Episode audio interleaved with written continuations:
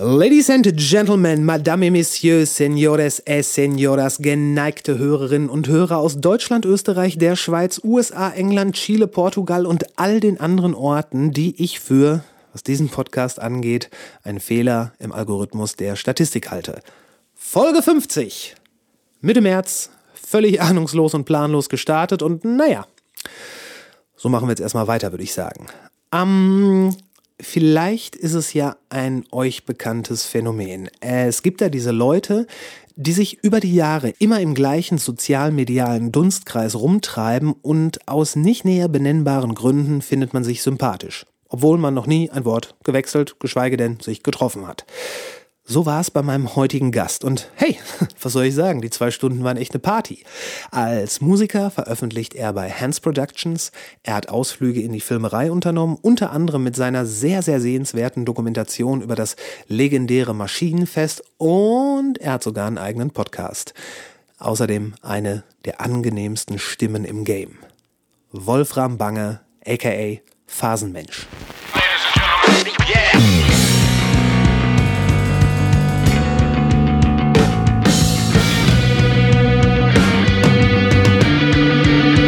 Intro. Natürlicher Auslese. If I get any closer, I'll be licking it. War das nicht ganz so schlimm oder nicht ganz so geil Was wirklich drauf anlegt, könnte man Suicide bei Tiger begehen. Es gibt noch andere Feinde. Hier werden nicht so viele Leute erschossen. 10.000 Mann, wir brauchen Pferde und Kanonen. Ich finde den Plan super. Die Welt geht zugrunde. Hat die Kontrolle über sein Als du es gesagt hast, da habe ich auch gerade das Metronom wieder ausschalten müssen. Äh, es gibt bestimmt einen Weg, das so einzustellen, dass es nicht immer anfängt, wenn man eine Aufnahme anfängt. Aber irgendwie ist man ja zu faul, diesen durchaus sinnvollen Workaround zu finden. Ja, so ist es. Die Faulheit siegt. Also äh, ich sehe auch davon ab, mir irgendwelche Presets zu basteln oder irgendwelche Voreinstellungen vorzunehmen. Ich gehe da immer sehr äh, unvorbereitet dran, könnte man sagen. Mhm.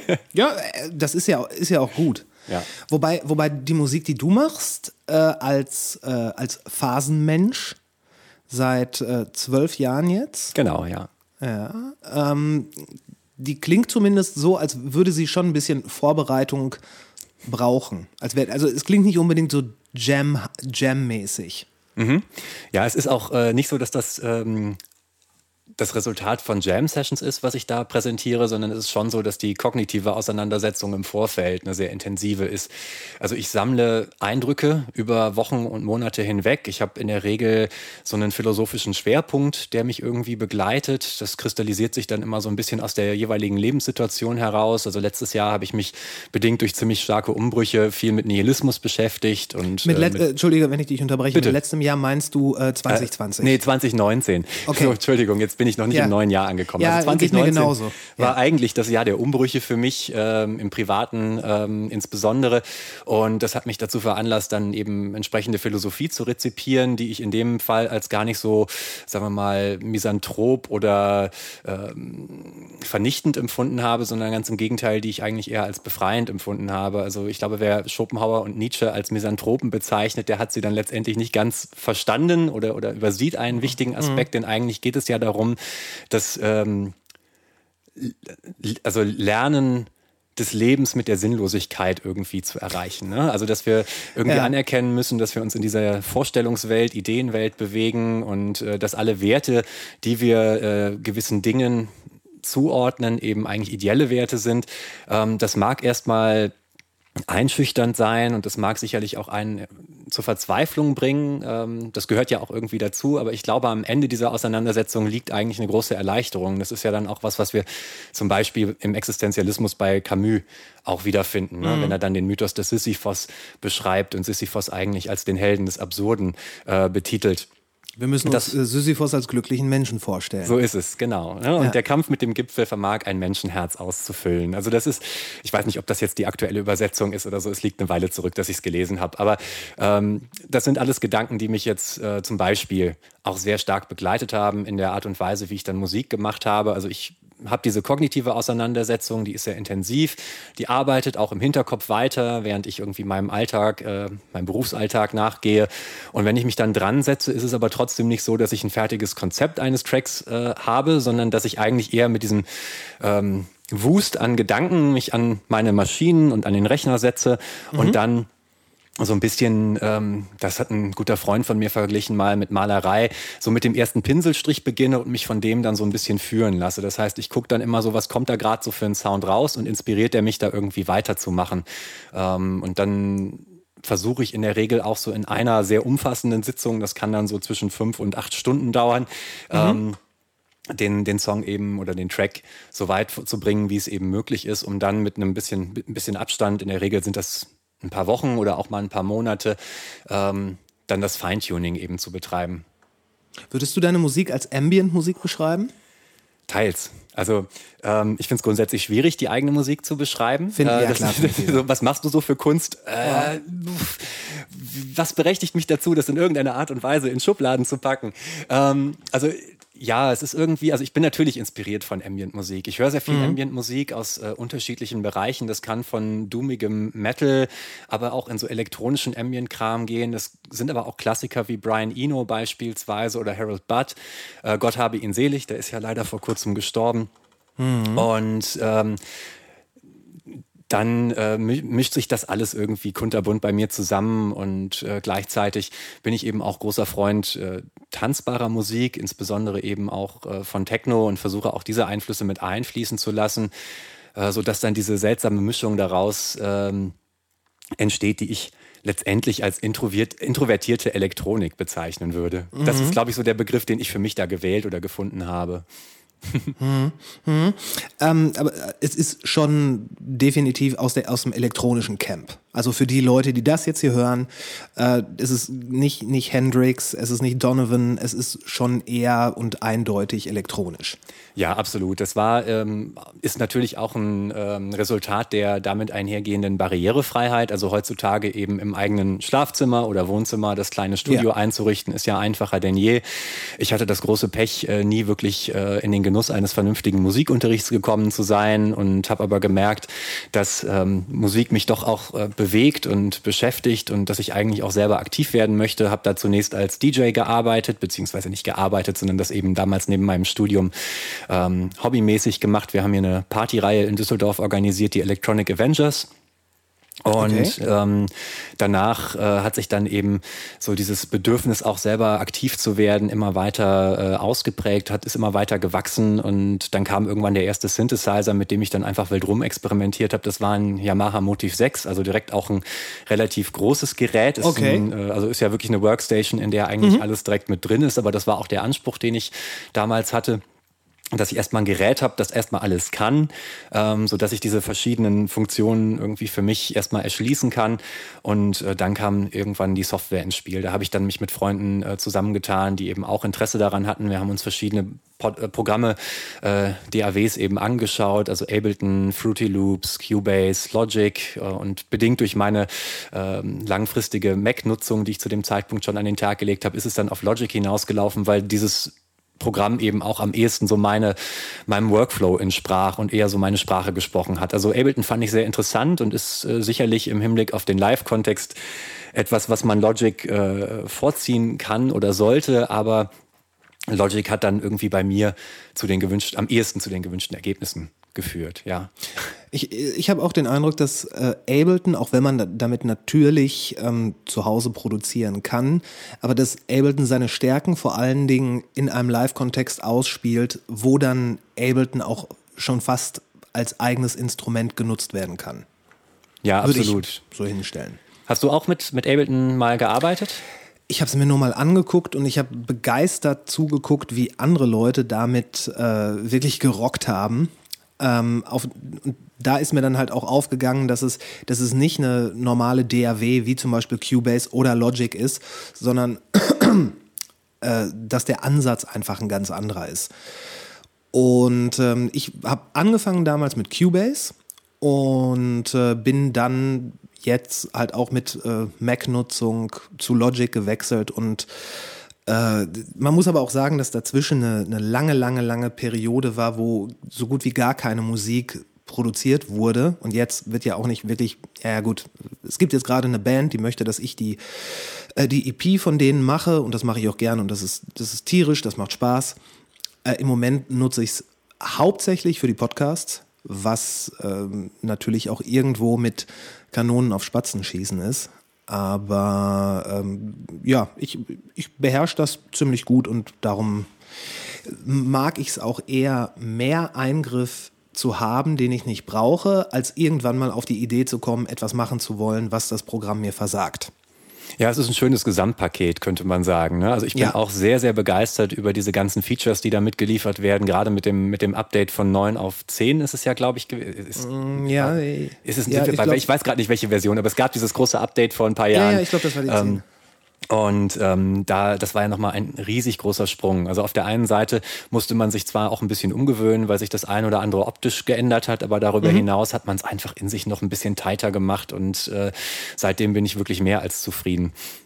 Also ich würde behaupten, dass mit den, auch mit den ganzen äh, Synthesizern und Samplern und Möglichkeiten, die du mit Logic hast, natürlich kann man das Spektrum erweitern, aber es reicht eigentlich. Es reicht für, es gibt kaum eine Produktion, die ich mir vorstellen kann, wo das nicht vollkommen ausreichend ist für alle, für alle Bedürfnisse. Absolut. Also und, und gerade wenn man erstmal den Einstieg wagt, ne, ist es, ist es einfach äh, schön, dass man erstmal alles, was in irgendeiner Form relevant ist für digitale Audio- und Musikproduktion, dass man das alles so unter einem Deckel hat. Äh, die internen Plugins sind allesamt nicht schlecht. Das äh, belegen ja auch äh, zahlreiche Rezensionen äh, von professionellen Mehr als gute Magazinen Brot- und Plattformen. Butter-Plugins, würde ich sagen. Genau. Ja, ja, auf jeden Fall. Also ich habe mir dann über die Jahre auch noch das ein oder andere dazu gekauft, ne, weil man merkt ja schon, dass es dies und jenes gibt, was den Workflow dann noch ein bisschen mehr unterstützt. Mhm. Ähm, auch einfach, um mal so diesen Rundumschlag zu wagen, mal so Native Complete irgendwie mit oben drauf. Wobei Hast da du Jetzt, ja, ich habe mir Native Complete vor einigen Jahren mal gekauft. Man kriegt es Okay. ja als Lehrer auch äh, mit einer entsprechenden äh, Reduktion, also mit so einer Ah. Bildungslizenz oder es gab es vor ein paar Jahren. Ich weiß nicht, wie, wie das aktuell aussieht. Ähm, weil ich auch darüber nachgedacht hatte, ob man äh, das Thema Sounddesign nicht vielleicht mal im Kontext Schule unterbringen könnte. Also soweit bin ich jetzt aktuell noch nicht, weil der Job schon ohnehin fordernd genug ist und äh, zeitintensiv genug. Aber äh, ein ehemaliger Schüler, der hat zwischenzeitlich eine Sounddesign AG ins Leben gerufen bei uns und äh, ich hatte halt auch überlegt, da mal einzusteigen und wollte mir deswegen auch einfach verschiedenste Plugins mal anschauen und mal gucken, wie SchülerInnen tauglich die dann auch sind. Ne? Okay. Das, ja, ich glaube, Sounddesign ist. äh, Ich, ich, ich glaube, vor zehn Jahren war sowas wie Sounddesign so ein absolutes Nerdfach oder vielleicht vor 20 Jahren. Aber mittlerweile mit äh, so vielen Eigenproduktionen von Streaming-Services ähm, und natürlich auch dem, dem, äh, dem, dem immer größer werdenden Spektrum von Podcasts, was ja teilweise von Audiobüchern nicht mehr zu unterscheiden ist. Ich glaube, Sounddesign ist durchaus auch etwas, was man als äh, nicht nur als ein ambitioniertes Hobby, sondern wirklich als Karrierepfad beschreiten kann. Ja, da fällt mir sofort äh, Heck ein, also Ben, ben Lukas Beusen, der ähm, unter anderem ja auf dem Anselm und Hyman Label viel veröffentlicht hat, aber inzwischen eben auch Soundtracks produziert hat und für große Werbespots äh, Sounddesign macht, unter anderem eben auch Mercedes-Benz und so. Ähm, das sind auch alles Platten, die extrem hörenswert sind. Also da war, War für mich Heck- damals dann auch dieser Maßstab, was Sounddesign anbelangt, äh, mitgesetzt oder ein Maßstab, besser gesagt. War Heck nicht auch auf Ad Neuseam? ja, auch, auch, genau. Ja. Das, Also Ad Neuseam, ah, Ansen, äh, Heimen, die haben sich ja auch äh, sehr die Hände gereicht. Ne? Ja, wobei ich, ich fand immer Ad Neuseam war so schon so ein bisschen das Vorzeigeding. Die hatten so, die hatten so die Stars. Wenn es die in der Szene in der Form äh, äh, überhaupt gab. Ne? Also sie, sie hatten, sie hatten zum Beispiel äh, Kilimanjaro Dark Jazz Ensemble, die ja jetzt bei Denovali sind. Ne? die, die ja gut, die es ja jetzt schon gar nicht mehr gibt. Achso, stimmt, aber bei Denovali ist nochmal das Al- irgendein Album gerade wieder rausgekommen, hatte ich gesehen. Genau, ne? das Ja. ähm, Here Be Dragons, das Ja. großartige, großartige Meisterwerk von denen, das ist Ja. jetzt re-released worden. Und der, ähm, der Jason Könen, der einer Mhm. Das ist von auch den, Bongra, ne? Exakt. ähm, der hat jetzt auch wieder ein neues äh, Projekt rausgebracht, äh, wo auch gerade das äh, Debütalbum bei Denovali erschienen ist. Äh, ich habe mir die beiden Platten auch bestellt. Leider, leider sind sie noch nicht da, weil aufgrund der Corona-Situation auch die Presswerke wohl extrem in Verzug geraten sind. Ähm, aber da, dem, dem blicke ich sehr, sehr äh, freudig entgegen. Und der hatte auch zwischenzeitlich dieses Projekt äh, The Thing with the Five Eyes. Mhm, das kenne ich noch gar nicht. Das ist so ein bisschen, also man, man merkt schon, dass er mal bei sowas wie äh, Kilimanjaro Dark Jazz Ensemble mit dabei war, vom, äh, vom Vibe einfach her. Aber immer ein bisschen mehr in so eine arabeske Richtung und deutlich elektronischer auch. Also könnte, ja. könnte dir gefallen. Da werde ich auf jeden Fall mal reinhören. Also Bongra hat mich damals auch weggehauen, als ich den das erste Mal live gesehen habe. Das war auf dem Maschinenfest 2007, glaube ich. Ähm, Ja. Und ich hatte zu dem Zeitpunkt noch überhaupt gar keine Berührungspunkte, was das Thema Breakcore äh, betrifft. Und dieses äh, Strobo- und Beatgewitter, was uns da damals in, in Krefeld in der Kufa um die Ohren äh, gehauen wurde, das war wirklich der absolute Wahnsinn. Ähm, danach habe ich äh, großes Vergnügen an diesem Genre entwickelt und dann ähm, gab es ja auch noch dieses Label, ähm, wie hieß es, Cockrock Disco? Die waren so ein Ja, bisschen. von Jay, Jay ach, nee, der hieß nicht, hieß er Jason? Ah, das war äh, DJ englische Donna DJ. Summer. Ne? Ja, genau, Donna Summer war sein äh, Name. Au- Auf, dem, auf Cockrock Disco ist ja auch die Band vertreten gewesen mit dem besten Bandnamen aller Zeiten. Äh, Duran Duran Duran. Ja, und auch keine schlechte Musik, die die gemacht haben. Oder er Richtig. oder sie. Ich weiß es gerade nicht mehr, wer genau dahinter steckte. Ähm, aber das war auf jeden Fall auch so eine Zeit, in der bei mir musikalisch ganz viele Horizonte äh, sich eröffnet haben. Es war eine Ja. unfassbare Hori Horizonterweiterung. Ich habe das damals alles aufgesogen wie so ein Schwamm ähm, und ähm, bin dann also wirklich über durch all diese Labels irgendwie mal durch. Hab wie, wie wild jedes Jahr auf den Veranstaltungen mir CDs und Platten gekauft. Damals noch CDs, dann immer mehr Platten, Ja. ähm, sofern es denn möglich war. Und ähm, dann kamen halt noch andere Label wie Denovali dazu und ähm, haben letztendlich so ein, so ein Fundament gelegt für das, was ich jetzt eben, ähm, sagen wir mal, musikalisch interessant finde oder auch für die Offenheit, die ich im Hinblick auf Musik äh, entwickelt habe. Also man kann mir echt mit, also solange es irgendwie ja, ich sag mal, aufrüttelnd, erschütternd, involvierend ist, eigentlich mit so gut wie allen Genres daherkommen, wenn es um die Rezeption von Musik Das, geht. das, ist, das ist eine steile These. Aber, aber, aber Schlager jetzt nicht unbedingt. Ne? Also äh, klar, Helene Fischer würde ich jetzt auch nicht freiwillig hören oder so. Aber ähm, also ich, ich habe im Hip-Hop-Bereich einiges. Also Hip-Hop war damals so, so eine Sache, die habe ich sehr aktiv abgelehnt, weil ich so aus der Metal-Szene kam ursprünglich. Mhm. Ja, ne, da gehörte das irgendwie genauso. zum guten Ton, dass man gesagt hat, okay, also Hip-Hopper, mit denen wollen wir nichts zu tun haben. Das, das war damals auch, da, da gab es auch keine Diskussion. Wenn du Metal Ja. gehört hast, dann hast du kein Techno gehört, dann hast Genau. du keinen Pop gehört und dann hast du keinen Hip-Hop gehört. Da, da war dann, das musste man nicht mal erwähnen. Ja, so ist es. Und das hat sich zum, zum Glück bei mir und ich habe es aber auch bei vielen anderen Menschen beobachtet, doch stark geändert. Also auch bei meinen SchülerInnen Ja. sehe ich das, dass also so dieser Szenekonformismus gar nicht mehr so eine große Rolle zu spielen scheint, wenn man sich mit ihnen über die Dinge unterhält, die sie gerne rezipieren oder für die sie eben auch brennen. Ähm, Also meistens ist das dann schon eher auch eine bunte Mischung. Klar, bei vielen ist es auch dieses Spotify-Ding, ne, dass die unentwegt nur noch das hören, was ihnen irgendwelche automatisch generierten Playlisten irgendwie vorsetzen. Ähm, das kann sehr produktiv sein, aber es kann natürlich auf Dauer auch sehr einseitig werden ne, und vielleicht auch verhindern, dass man so ein bisschen ähm, über das, was an der Oberfläche liegt, hinauskommt. Aber dafür sind wir ja da. Das ist richtig. ähm, aber was, wo du jetzt gerade Spotify erwähnst, ich habe von vielen Leuten gehört, dass der, dass der Algorithmus und die Empfehlungen, die Spotify ausspricht, halt wirklich, wirklich gut sind. Und dass viele Leute da auch sagen, ey, ich entdecke hier Sachen, auf die wäre ich nicht gekommen. Ich verweigere mich dem trotzdem noch, weil äh, es ist, es ist irgendwie so, ich glaube, Spotify ist wie Heroin.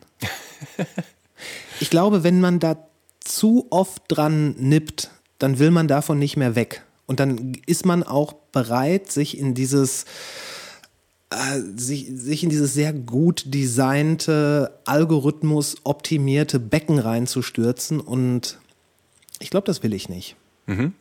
Also ich würde allem, was du gesagt hast, weitestgehend zustimmen. Ähm, an erster Stelle steht für mich, also was meine Zurückhaltung bezüglich, bezüglich Spotify betrifft, die ich also mit dir teile, ähm, die Tatsache, dass die ihre KünstlerInnen nicht vernünftig entlohnen. Ne? Also Musik wird damit natürlich eben zu einem unmittelbar verfügbaren Konsumgut. Schön, dass man einerseits diese Barriere nicht mehr hat, ähm, gerade wenn man vielleicht auch finanziell jetzt nicht so aufgestellt ist, dass man sich grundsätzlich alles in irgendeiner Form kaufen kann. Ähm, schön ist auch, dass es im Gegenteil zum Radio eben auch äh, diese Nischenmusik bietet.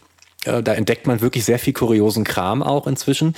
Aber ähm, die Bequemlichkeit, die damit einhergeht, die, die sehe ich auch als schwierig an. Und, und wie gesagt, in erster Linie ist es, sagen wir mal, das, ähm, das Bezahlmodell beziehungsweise das, äh, die Bezahlung der KünstlerInnen, die mich da stört oder die mich auch daran hindert zu sagen, da zahle ich jetzt irgendwie für den Pro-Account, für die bessere Tonqualität oder halte das für ein unterstützenswertes äh, Konzept. Also der Algorithmus ist exzellent, ja. Ich habe auch über Spotify, ich mache das immer im Arbeitszimmer, habe ich es zumindest in der Free-Variante an. Da ersetzt das so ein bisschen das Radio. Ne? Wenn Ja. ich meine Klausuren korrigiere oder so, dann lasse ich halt einfach mal die Ambient-Playlist laufen. Und wenn mir irgendwas gefällt, dann schaue ich mal kurz äh, auf den Bildschirm und denke mir, ach ja, okay, alles klar, den Titel des Albums, des Künstlers, der Künstlerin, den musst du dir jetzt mal notieren. Dafür bin ich sehr dankbar. Ja. Aber äh, als ausschließliche Bezugsquelle würde ich es niemals in Erwägung ziehen. Ich, finde es faszinierend, dass, dass viele Leute darüber reden, dass Spotify die KünstlerInnen nicht gut bezahlt. Was irgendwie komplett aus dieser Rechnung rausgekommen ist, sind ja die Labels. Was ja äh, im klassischen Sinne, und ich glaube, das ist immer noch häufig so, es ist ja nicht so, dass der Künstler zu Spotify geht und sagt, hier sind meine Tracks. Das machen vielleicht die, äh, die absoluten Newcomer und Garagenbands und die ganz großen. Aber normalerweise hängt ja immer noch ein Label dazwischen. Und die sind irgendwie so ein bisschen aus dieser Diskussion raus. Aber der, der Fluss des Geldes müsste doch eigentlich so sein, dass Spotify Geld an das Label überweist und das Label dann den Künstler bezahlt. Oder sehe ich das falsch? Nö, das, das ist eine Struktur, die bleibt tatsächlich erhalten, auch mit Spotify, klar. Ne? Also Und von den Labels scheint sich keiner so richtig darüber zu beklagen irgendwie. habe ich zu wenig Einsicht. Ähm, ich weiß, dass das Label, auf dem ich veröffentliche, Hands Productions ähm, aus Dortmund, dass die eben auch mit dem, was, Spotify, was durch Spotify da abfällt, nicht so wirklich zufrieden oder nicht so glücklich sind. Ne? Okay. Also es ist nicht viel. Ja, und Wobei Han Hans, ähm, die, die haben ja auch schon ziemlich einen Backkatalog. Und ich denke, also ich kann mir vorstellen, dass, dass Labels mit einem gewaltigen Backkatalog da auf jeden Fall ein nettes Zubrot gewinnen können. Vielleicht. Also ich kenne jetzt auch keine, keine genauen Zahlen. Ähm, Ja. Keine Ahnung. Also wäre spannend mal äh, zu, zu hören, was, was verschiedene Label dazu sagen. Ne, Sagt man Label das- oder Labels? Du bist der Lehrer. Aber kein Englischlehrer, deswegen ich Okay. sag Label, die Label. Aber Die Label, ja. ja. Kann sein. sollte jetzt irgendjemand zuhören, der es weiß, wie es richtig geht, der kann uns ja dann kom äh, kommentieren und korrigieren. Genau, richtig. Ähm, äh, kann es sein, dass du mal in, ich meine in Wuppertal auch so ein kleines Ambient-Festival organisiert hast? War, warst du das? Oder hast du da mitgemacht? Also Und ich- war das Wuppertal? Also Wuppertal liegt auf der Hand, weil ich da studiert habe, lange, Ja. lange Zeit. Ähm, ein Ambient Festival habe ich dort nicht organisiert. Ich war Gast auf einem Ambient Festival, das bis heute dort stattfindet. Das ist dieses Phobos Festival. Das wird gemacht Genau. von Martin Stürzer. Das ist der äh, Mensch, der das Projekt Felios, für das Projekt Felios unter anderem ja bekannt ist. Äh, sehr, sehr begnadeter Musiker. Und mit dem habe ich dich verwechselt. Oh, das wird er nicht gerne hören. Das müssen wir rausschneiden. Nein, das müssen wir überhaupt nicht rausschneiden, weil de, den kenne ich auf jeden Fall von diesem alten äh, Forum Electronic Attack. Sollte er es hören, Grüße an Mhm. Ja, Grüße dieser an, Stelle an und äh, Erinnerung an die gute alte Zeit damals. Ja, ich bin ihm vor kurzem, also nicht vor kurzem, es ist, ich habe kein Zeitgefühl mehr. Vor kurzem heißt Anfang 2020 äh, auf dem Audiophob-Jubiläumsfestival im Mhm. Jazz in Duisburg nochmal begegnet. Wir hatten uns jetzt eine Weile nicht gesehen, damals während des Studiums kennengelernt. Er hat tatsächlich zwei Soundtracks äh, für Kurzfilme von mir gemacht. Du machst auch noch Filme. Habe ich gemacht. Aber äh, voll, also nach, nach den, nachdem ich mit den Filmen aufgehört habe, bin ich dann zur Musik gekommen. Ähm, Okay. Ich habe äh, in der Schulzeit mich sehr für das Medium Film interessiert und äh, auch da schon äh, die Weichen entsprechend gestellt eben selber Filme machen zu wollen, habe so mit 16, 17 angefangen, Kurzfilme zu drehen und ähm, mich ursprünglich auch an der Kunsthochschule für Medien in Köln beworben. Habe ein Jahr lang am Jungen Schauspielhaus hier in Düsseldorf als Regie- und Dramaturgieassistent gearbeitet vorher. Ähm, und das hat aber dann mit der KRM-Bewerbung nicht so geklappt und dann war ich so ein bisschen... Mit der- Zug- was für eine Bewerbung also bitte? An der Kunsthochschule für Medien in Köln. Ah, okay. Ähm, das hatte halt nicht so ganz geklappt. Ich bin da auch ein bisschen naiv dran gegangen, weil man natürlich so als frisch gebackener Abiturient vielleicht auch denkt, es stehen einem irgendwie alle Türen offen. Die Leute warten hatte- auf einen. Ja, ja, genau. Und ähm, musste dann umschwenken und bin dann quasi in, in der, an der Uni Wuppertal gelandet äh, fürs Lehramt, habe da dann mit Philosophie und Germanistik eben angefangen und Erziehungswissenschaften und parallel dann diese Filmerei so hobbymäßig weitergeführt. Und es war eigentlich auch eine ganz äh, gute Art und Weise, damit umzugehen. Ich war also am Ende gar nicht unglücklich darüber, dass ich das jetzt nicht auf dem professionellen Wege geschafft hatte, ähm, sondern eigentlich eher froh darüber, dass ich äh, nicht diesen Druck hatte der damit einherging. Also ich habe mir dann einfach ein paar weitere begeisterte, begeisterte KommilitonInnen gesucht, die äh, Lust hatten, irgendwie filmisch ein bisschen was auszuprobieren. Und da haben wir wirklich eine Menge äh, schöne Sachen zusammen gemacht, auch viel Mumpitz, ne, wie sich das so gehört, wenn man anfängt, so seine jeweilige Handschrift zu finden und sich in die Technik einzuarbeiten. Das waren dann eher so Wochenendprojekte. Und es sind aber auch zwei relativ aufwendige Kurzfilme dabei rumgekommen, die auch auf Festivals gelaufen sind. Und für beide hatte Martin, ähm, also Felios, dann auch einen, einen Soundtrack komponiert, was sehr, sehr gut funktioniert hat. Ähm, Okay. ja, genau. Daher kenne ich Martin. Also du, du, du machst Musik, du hast Filme gemacht, du liest sehr viel ähm, und du, du hast ja auch einen eigenen Podcast. Den ich letztes Jahr so ein bisschen ins Leben gerufen habe aus, ähm, sagen wir mal, der Neugierde, es einfach mal machen zu wollen. Ich hatte zuvor mit meiner damaligen Partnerin äh, mal Podcasts aufgezeichnet und äh, die kommt so aus der Videospielbranche und ähm, ist auch also wirklich hauptberuflich beziehungsweise professionelle Podcasterin und ähm, Ach wirklich? Wissenschaftlerin in dem Bereich. Genau, und ähm, da bin ich sehr auf den Geschmack gekommen. Ich fand diese Art der Gespräche eigentlich sehr nett. Ich fand es immer ganz schön, wenn man so das, was einen so beschäftigt, eben auch irgendwie mal so mit der Welt teilen kann. Ne? Also ähm, mir geht's nicht darum, irgendwie, dass Menschen meiner Meinung sind oder mir geht's nicht darum zu zeigen, wie klug ich bin oder was auch immer. Das bin ich nämlich nicht, sondern mir ging's einfach nur darum, ähm, das, was, was man so an kognitiver Arbeit leistet, mal festzuhalten, noch zusätzlich und ähm, mal zu schauen, was eben auch in diesen Gesprächs, also sich aus diesen Gesprächsdynamiken ent entwickelt. Also ich habe zum Beispiel, ich hätte überhaupt keine Lust, irgendwie ein monologisches Format zu machen. Also mir war auch immer klar, ich muss irgendwas Dialogisches machen, weil ich immer Ja. sehr, sehr gut äh, mit dieser Resonanz arbeite, die, die man dann mit anderen Personen hat und ähm, habe das einfach mal ausprobiert. Und wir haben dann halt innerhalb von kurzer Zeit, letztes Jahr ja zwölf Folgen produziert. Ähm, und ich würde gerne auch weitermachen. Ich weiß aber noch nicht, wie es jetzt weitergeht. Ob wir jetzt diese Regelmäßigkeit weiterhin an den Tag legen werden ähm, oder ob das dann doch eher was Punktuelles äh, sein wird, was vielleicht noch oben drauf kommt zu der Musik. Äh, mal schauen. Ne? Hängt immer von den GesprächspartnerInnen ab, die zur Verfügung stehen. Klar, klar. Also, also Regelmäßigkeit würde ich, würde ich aus zwei Gründen empfehlen. Erstens, ähm, ich glaube, die ZuhörerInnen äh, mögen Regelmäßigkeit, was nicht unbedingt bedeutet, dass sie es regelmäßig hören, aber es gibt ihnen so ein gutes Gefühl, dass da was ist oder dass da was kommt. Und es setzt einen im positiven Sinne, wie ich finde, unter Druck, dass man, wenn man jetzt sagt, ich mache es einmal pro Woche oder zweimal oder alle zwei Wochen, äh, man muss dann halt liefern. Und man ist nicht, man, man gerät nicht so wirklich in Verlegenheit, die Füße hochzulegen und sagen, ach ja, kommst du heute nicht, kommst du morgen. Äh, etwas, was gerade im letzten Jahr, also 2020, sehr vielen Leuten, glaube ich, mich eingeschlossen, passiert ist oder zu passieren drohte. Äh, weil es ist ja schon erstaunlich, wie schnell man so eine eigentlich inakzeptable Situation akzeptiert und denkt, ey, ich habe jetzt wirklich mal drei Tage das Haus nicht verlassen und läuft. Es ist schön, wenn man auf diese Art und Weise damit umgehen kann. Wir sehen ja leider, äh, was die gesellschaftlichen Entwicklungen anbelangt, dass es doch eine Menge Menschen gibt, die offensichtlich sich nicht so schnell in Akzeptanz üben.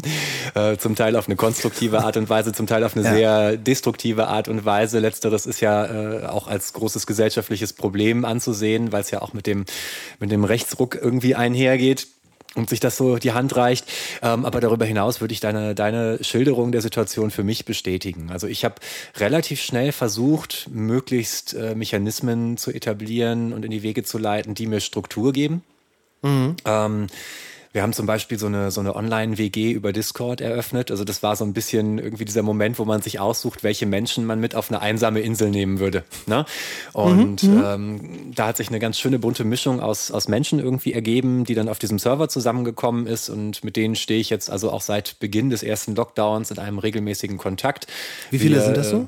Das sind jetzt also der Kern, das sind so acht Leute. Insgesamt mhm. sind auf dem Server so 30, 35 Menschen, aber die regelmäßig Schreibenden, das sind, sind eben diese acht. Ähm, und wir haben dann im Laufe des Sommers zum Beispiel auch Treffen in Parks organisiert, sind zusammen spazieren gegangen, haben aber über Video dann natürlich auch versucht, ganz viel aufzufangen, haben zusammen gekocht, äh, zusammen Filme gestreamt äh, oder auch einfach mal freitagsabends äh, uns gemütlich mit einem Bier irgendwie ins Wohnzimmer gesetzt und dann über Video halt äh, korrespondiert tauschen uns auch über Musik, Film, Literatur aus, über Solidaritätspläne. Das war auch ein wichtiger Punkt. Wir haben da auch ein paar Leute, die so in der Kulturbranche tätig sind. Und okay. gerade so zu Beginn war es dann eben auch so, dass wir alle möglichen Links äh, geteilt haben zu möglichen Unterstützungsprogrammen, Hilfsprogrammen und so weiter und so fort. Also wir haben versucht, möglichst uns gegenseitig unter die Arme zu greifen, dass äh, niemand, ähm, sagen wir mal, irgendwie einer schweren Depression oder so zum Opfer fällt. Gut. Gut, und äh, also erstaunlich, dass es funktioniert hat und auch so lange durchgehalten hat, weil auch was wir im letzten Jahr ja gesehen haben, war, dass äh, viele gute Vorsätze äh, ziemlich schnell wieder den Bach runtergegangen sind. Aber äh, was du gerade gesagt hast mit dem Einher äh, quasi loses Zitat von dir mit dem einhergehenden Rechtsruck. Mhm. Ich hatte gestern ein unfassbar ähm, interessantes Gespräch mit dem äh, Soziologieprofessor Aladin Elmar Falani. Da kriege ich mhm. den Namen noch auf die Kette. Und der hat was gesagt, wo ich dachte, wow, weil er meinte, es gibt keinen Rechtsruck. Wenn man sich das Ganze über eine lange Zeit, also mehrere Dekaden jetzt anguckt, ich sag mal seit unserer Zeit ungefähr seit den 90ern, es ist faktisch weniger geworden. Es ist nur die Leute, die, ich hoffe, ich kriege das jetzt noch von gestern richtig aus dem Gedächtnis zitiert, ähm, die Leute, die, die man sieht und die jetzt, in, die so laut sind, die so schreien und die äh, ihren Platz in den Medien finden, das sind nicht mehr Leute, als es zum Beispiel in den 90ern gegeben hat, sondern tendenziell eher weniger. Nur sie sind durch die äh, fortgeschrittene Technisierung einfach sichtbarer geworden und haben gemerkt, dass je lauter sie schreien, äh, umso mehr Beachtung kriegen sie. Bestes Beispiel dafür ist ja der, äh, der Büffelschamane, der dann im Kapitol gesessen hat. Halte ich übrigens für sehr problematisch, dass man dem diese Aufmerksamkeit schenkt. Also der hat damit doch genau das erreicht, äh, der was er gewonnen. erreichen wollte. Der hat gewonnen aufgrund dieses exzentrischen Outfits, das er an den Tag gelegt hat. Taucht er jetzt überall als Titelbild auf. Und ja. ähm, ich habe das auch mitbekommen, dass auch in diversen Presseerzeugnissen der Name dieser Person genannt wurde. Und das ist ja, ja eigentlich beispielsweise etwas, was man ähm, im Falle von AttentäterInnen oder so versucht zu vermeiden. Und das sollte mhm. man in diesem Fall genauso vermeiden. Man sollte diesen Menschen einfach keine Plattform geben. Ich habe auch keine Zahlen im Kopf oder so. Ich kann jetzt äh, also zu der Aussage, also ich würde das jetzt so also vom Bauchgefühl her würde ich diese Aussage bestätigen, die du gerade äh, zitiert hast. Ich würde sagen, okay, vielleicht sind es halt nicht mehr als sonst, aber die Lautstärke ist halt einfach dafür zehnmal so hoch. Ähm, das ist richtig. Was vielleicht äh, da bedenkenswert ist, ist natürlich die Tatsache, dass durch die höhere Lautstärke das Rekrutieren eben auch einfacher geworden ist. Also auf der einen Seite haben wir rechte Parteien in regierenden Positionen auch in mhm. Deutschland. Ne?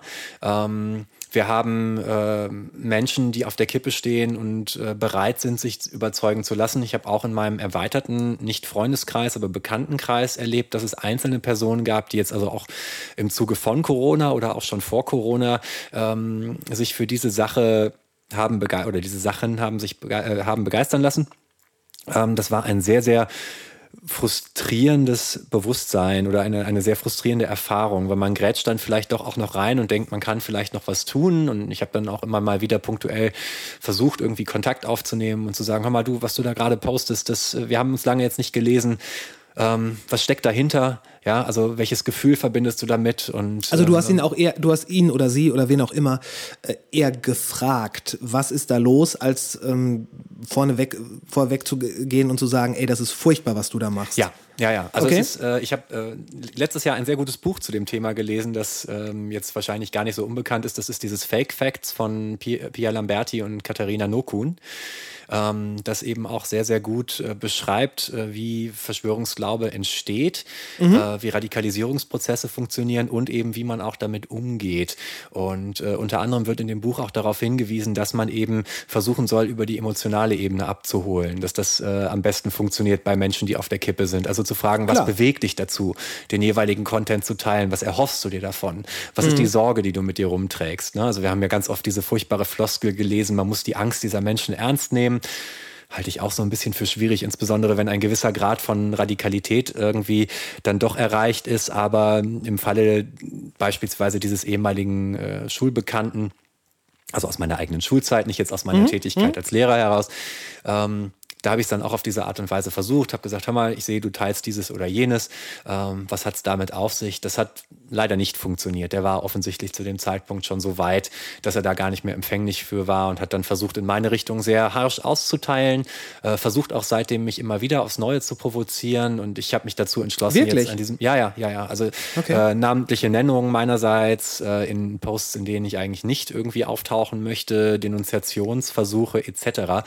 Ähm, und äh, habe versucht dann also jetzt über das Nichthandeln äh, quasi ihm den Wind aus den Segeln zu nehmen, weil ich schnell durchschaut habe, dass das, was er will, eigentlich eine Provokation, also er, er versucht zu provozieren, um eine Reaktion zu erreichen. Und egal welche Reaktion man ihm liefert, nutzt er sie für seine Agenda.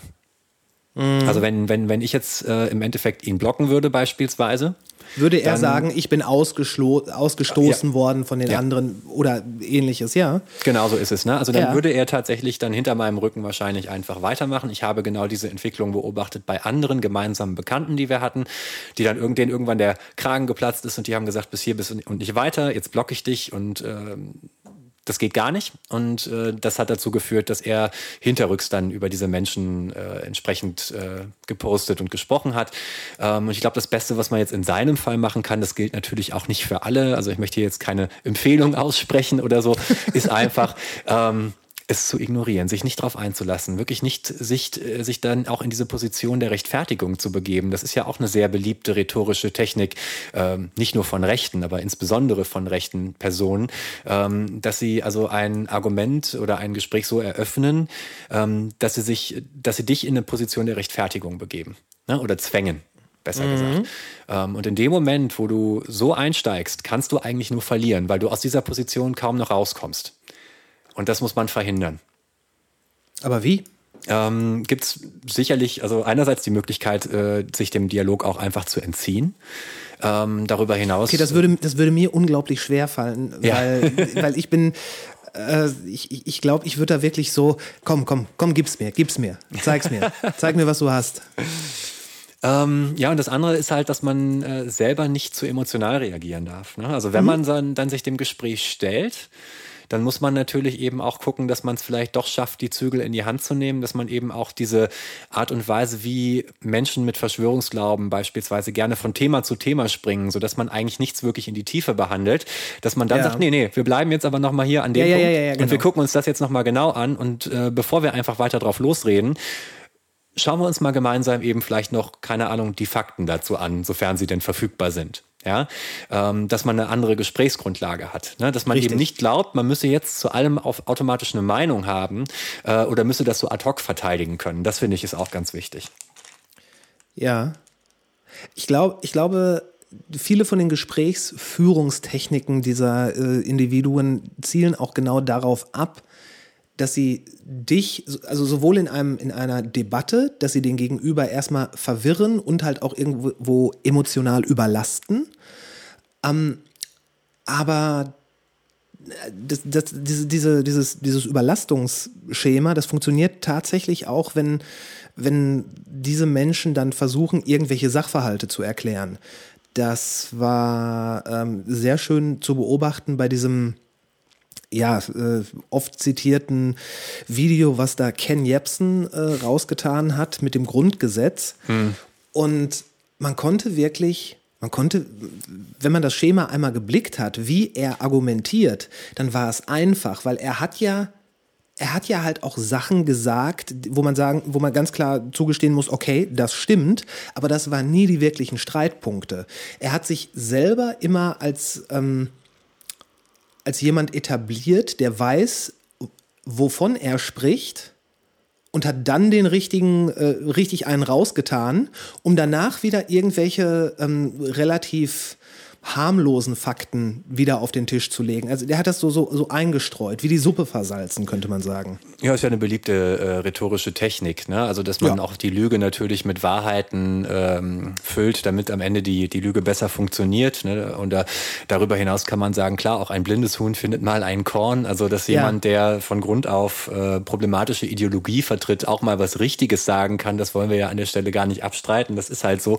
Man kann ja mit vielen dieser Menschen auch jenseits ihrer Ideologie Ideologie durchaus in Anführungszeichen vernünftig über andere Dinge reden. Ja, und in dem Moment, mhm. wo dann die politische Ebene eröffnet wird, stellt man fest, oh, so, das ist vielleicht doch äh, sehr problematisch, was der Mensch da lebt und vertritt. Ja, äh, aber genau. dann, dann wäre dann wär halt die Frage, die man für sich selber klären muss, ähm, wenn das zum Beispiel jemand ist, der äh, ja, der, wie du schon sagst, der viele vernünftige Sachen auch erzählt und auch lebt und vertritt und dann diesen, diesen, diesen einen Dorn da hat, dieses, dieses, diesen einen Punkt, wo man sagen kann, das ist kompletter Schwachsinn. Ist es dann klüger, solche Leute komplett zu ignorieren oder die immer mehr von dem einen Ding, was die antreibt, zumindest im Dialog wegzuholen und über ganz andere Sachen zu sprechen? Was, was, was glaubst du, was wäre da der, äh, die Waffe der Wahl? Ich glaube, da kann man keine Pauschalaussage machen. Ähm, also ich bin definitiv der Meinung, dass man sich dann auch mit anderen Menschen gut über interessante Dinge unterhalten kann. Ähm, mhm. Und äh, suche mir lieber GesprächspartnerInnen, ähm, bei denen ich weiß, dass die im Kern irgendwie eine konstruktive Haltung, was auch immer das sein mag, an den Tag legen. Eine lebensbejahende Haltung, nicht nur gegenüber anderen Personen und Menschen, sondern gegenüber Leben im Allgemeinen. Ja. Ähm, Positive Vibes only. Ja, nee, das nicht mal, das nicht mal. Ähm, ganz im Gegenteil. Also äh, jemand, der ausschließlich positiv äh, äh, sich positioniert, der ist mir dann auch äh, suspekt, wenn man so will. Ich finde, man muss auch kritikfähig sein und man muss auch in der Lage sein, äh, Kritik auszuhalten und konstruktiv Kritik zu üben. Mhm. Ähm, ja, ganz schwierig. Also ich würde mir jetzt zum Beispiel das, ja, warte mal. Ich glaube nicht, dass man das wirklich voneinander trennen kann. Hm. Müsste hm? ich nochmal noch mal drüber nachdenken, wie ich da jetzt. Okay. Weil, also teilweise sehe ich es halt so, es gibt, es gibt Leute, die haben einfach viel zu wenig Positives, äh, und damit meine ich jetzt nicht Positive Vibes only, sondern äh, pro, vernünftiges, sinnstiftendes Material im Kopf, als dass es sich lohnt, mit denen zu reden. Das ist schade, aber man muss bei, teilweise einfach sagen, okay, das, ähm, das kann ich nicht mehr. Das, das ist nicht mehr meins. Da, ja. Und wir sind, dadurch sind wir von, in so vielen Bereichen voneinander weggedriftet. Es funktioniert einfach nicht mehr. Und dann kann man das friedlich, freundlich beenden, wenn man möchte. Äh, und es gibt natürlich dann auch immer so diese, noch diese Leute, die so ein bisschen wie der, wie der rassistische Onkel, wie der rassistische alte Onkel sind. Liebe gute Kerle, die aber in irgendeinem Punkt wirklich den Schuss nicht gehört haben. Und da frage ich mich, ist es sinnvoll, die Menschen auf diesen Punkt festzunageln und darüber zu definieren oder dass man sagt, komm, lass uns einfach nicht darüber reden, weil da, da gibt es dann wieder nur Stress am Abend, äh, am äh, Abendbrottisch. Oder ähm, und lass uns über irgendwas reden, wo wir, wo wir Common Ground finden können. Ja, ich glaube, dann ist tatsächlich diese äh, Herangehensweise ganz sinnvoll, dass man sagt, okay, wir unterhalten uns über die Dinge, die ähm, vielleicht einer positiven Verstärkung wert sind. Ne? Mhm. Vielleicht ist das auch eine Möglichkeit, äh, Menschen so ein bisschen aus ihrer Bubble herauszubekommen oder eben auch vielleicht dann früher oder später an den Punkt zu kommen, wo man äh, so eine Ideologie auch gegenüber diesen Menschen mal in Frage stellen kann, ohne dass es direkt eskaliert. Ja. Ähm, ne? Also ich habe durchaus auch Bekannte, deren politische Ansichten ich nicht teile. Die jetzt nicht in diese extreme Form gehen, die wir eben besprochen haben, aber wo ich sage, das sind Haltungen, denen widerspreche ich. Und äh, natürlich äh, ist das dann auch etwas, wo ich nicht das Gespräch unbedingt im Hinblick auf solche Themen aktiv suche, es aber sich doch oft genug ergibt, weil das eben auch ein fester Bestandteil der Persönlichkeit dieser Personen ist. Ähm, auf der einen Seite mache ich es dann auch so, ich konzentriere mich im Gespräch auf die Dinge, äh, über die man konstruktiv miteinander reden kann. Und wenn es mir zu weit geht, dann sage ich das auch. Ne? Dann sage Ja. ich also bis hierhin und nicht weiter. Oder was du sagst, das halte ich für problematisch aus diesem oder jenem Grund. Das konfligiert mit meinem Weltbild. Ähm, und ich weiß, dass ähm, kann irgendwie nachvollziehen, wo dein Weltbild herkommen mag. Ja, ähm, wir können jetzt überlegen, ob wir uns über unsere Weltbilder unterhalten und ob du bereit bist, sagen wir mal, meine Perspektive anzunehmen, dich dafür zu öffnen, so wie ich auch offen dafür bin, dass du jetzt mal erläuterst, was du da eigentlich mit dir herumträgst. Oder wir lassen es bleiben. Das ist, glaube ich, die eine ne vernünftige Art, damit umzugehen. Ja, das glaube ich auch. Das glaube ich auch. Ich habe äh, irgendwo mal gelesen, dass jemand ähm, gerade bei diesen Verschwörungstheoretikern, verschwörungsaffinen Leuten, äh, die, die ja wirklich immer vermehrter in den Straßen auftreten, das ein sehr guter Gesprächseinstieg, sofern sie bereit zu einem kritischen Gespräch sind, äh, immer sein kann, wenn sie sich auf wissenschaftliche, in Anführungszeichen, Fakten beziehen, was sie ja tun, ne? du weißt, was ich meine, dass man sie dann quasi bei dieser wissenschaftlichen Herangehensweise packt und sagt oder fragt vielmehr, welche wissenschaftlichen Ansichten, die deiner These widersprechen, hast du in Betracht gezogen, um zu, um zu deiner Meinung zu kommen? Ich weiß nicht, wie viele Leute da dann schon aussteigen würden aus dem Gespräch, aber äh, weil im Grunde genommen ist in Fragestellen der Wissenschaft oder von wissenschaftlichen Erkenntnissen ja ein wesentlicher Bestandteil der Wissenschaft. Also ne, sie haben den ersten Schritt unwissentlich richtig gemacht, aber dann muss man sie halt auch da dann abholen und ähm, ja, zur Rede stellen. Das ist einer der Gründe, warum ich Lehrer geworden bin. Tatsächlich. Also ähm, auf der einen Seite ist es schön, wenn Menschen diese, äh, dieses Bedürfnis nach Kritik in sich entdecken und wenn sie auch bereit sind, Dinge kritisch zu hinterfragen. Nur so können wir ja auch einen Fortschritt erzielen ähm, und äh, letztendlich verhindern, dass wir alle alles fressen, was man uns vorsetzt.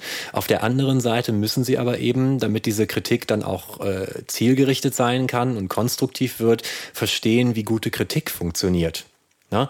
Ähm, Da ist dann zum Beispiel die Wissenschaftstheorie von Karl Popper, finde ich, ein wichtiges äh, Fundament, um Menschen das, ähm, sagen wir mal, nahezulegen, wie man das machen sollte. Äh, Karl Popper hat sich ja immer sehr darum bemüht, möglichst klar zu schreiben. Nicht populärwissenschaftlich, aber eben möglichst klar zu schreiben, um einerseits natürlich auch die Wissenschaft und die Philosophie so ein bisschen aus ihrem jeweiligen Elfenbeinturm herauszuholen und gleichzeitig eben auch, sagen wir mal, zur Aufklärung der Gesellschaft beizutragen. Ähm, ich habe jetzt letztes Jahr eine relativ äh, intensive Popper-Rezeption wieder gehabt, äh, weil ich auch alle paar Jahre die, die Basics immer noch mal wieder auffrische, weil man kann sich ja doch nicht alles merken, ähm, beziehungsweise äh, man nimmt von der Lektüre dann eben einiges mit, man exerpiert, äh, man reflektiert, man baut das eine oder andere eben in sein Weltbild mit ein, aber wenn es dann darum geht, dass man da, sagen wir mal, präzise mitarbeitet, ist es ja immer wichtig, das nochmal aufzufrischen.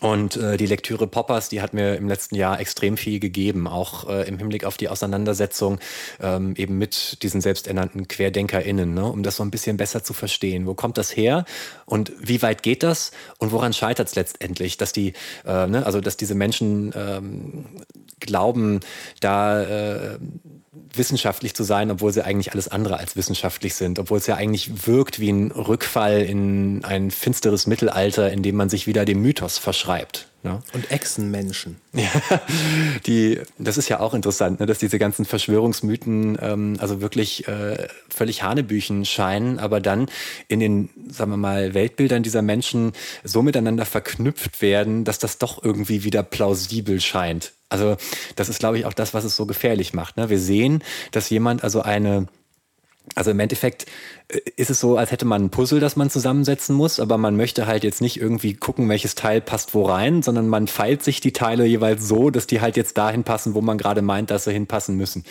Ja, Und nimmt die Lücken, die dadurch entstehen, billigend in Kauf. ja genau, genau. Ja. Ich habe gestern, also ich habe ich hab das Ganze, den, den Sturm aufs Kapitol, ähm, wie die meisten, glaube ich, sehr äh, entsetzt, mit, also mit, mit, mit einer Art von perverser Faszination verfolgt, weil es, es, ist, es sah halt aus wie in einem Film, inklusive der Kostümierung. Mhm. Die Leute, die da standen, die, die sahen aus wie ausgesucht. Ähm, von dem Gehörnten nochmal äh, ganz ab. Ähm, aber als ich dann zum Beispiel nach dieser Figur, weil sie einfach am, am augenfälligsten war, äh, ein bisschen mich umgeguckt habe, bin ich auch relativ schnell darauf gestoßen, wer das ist.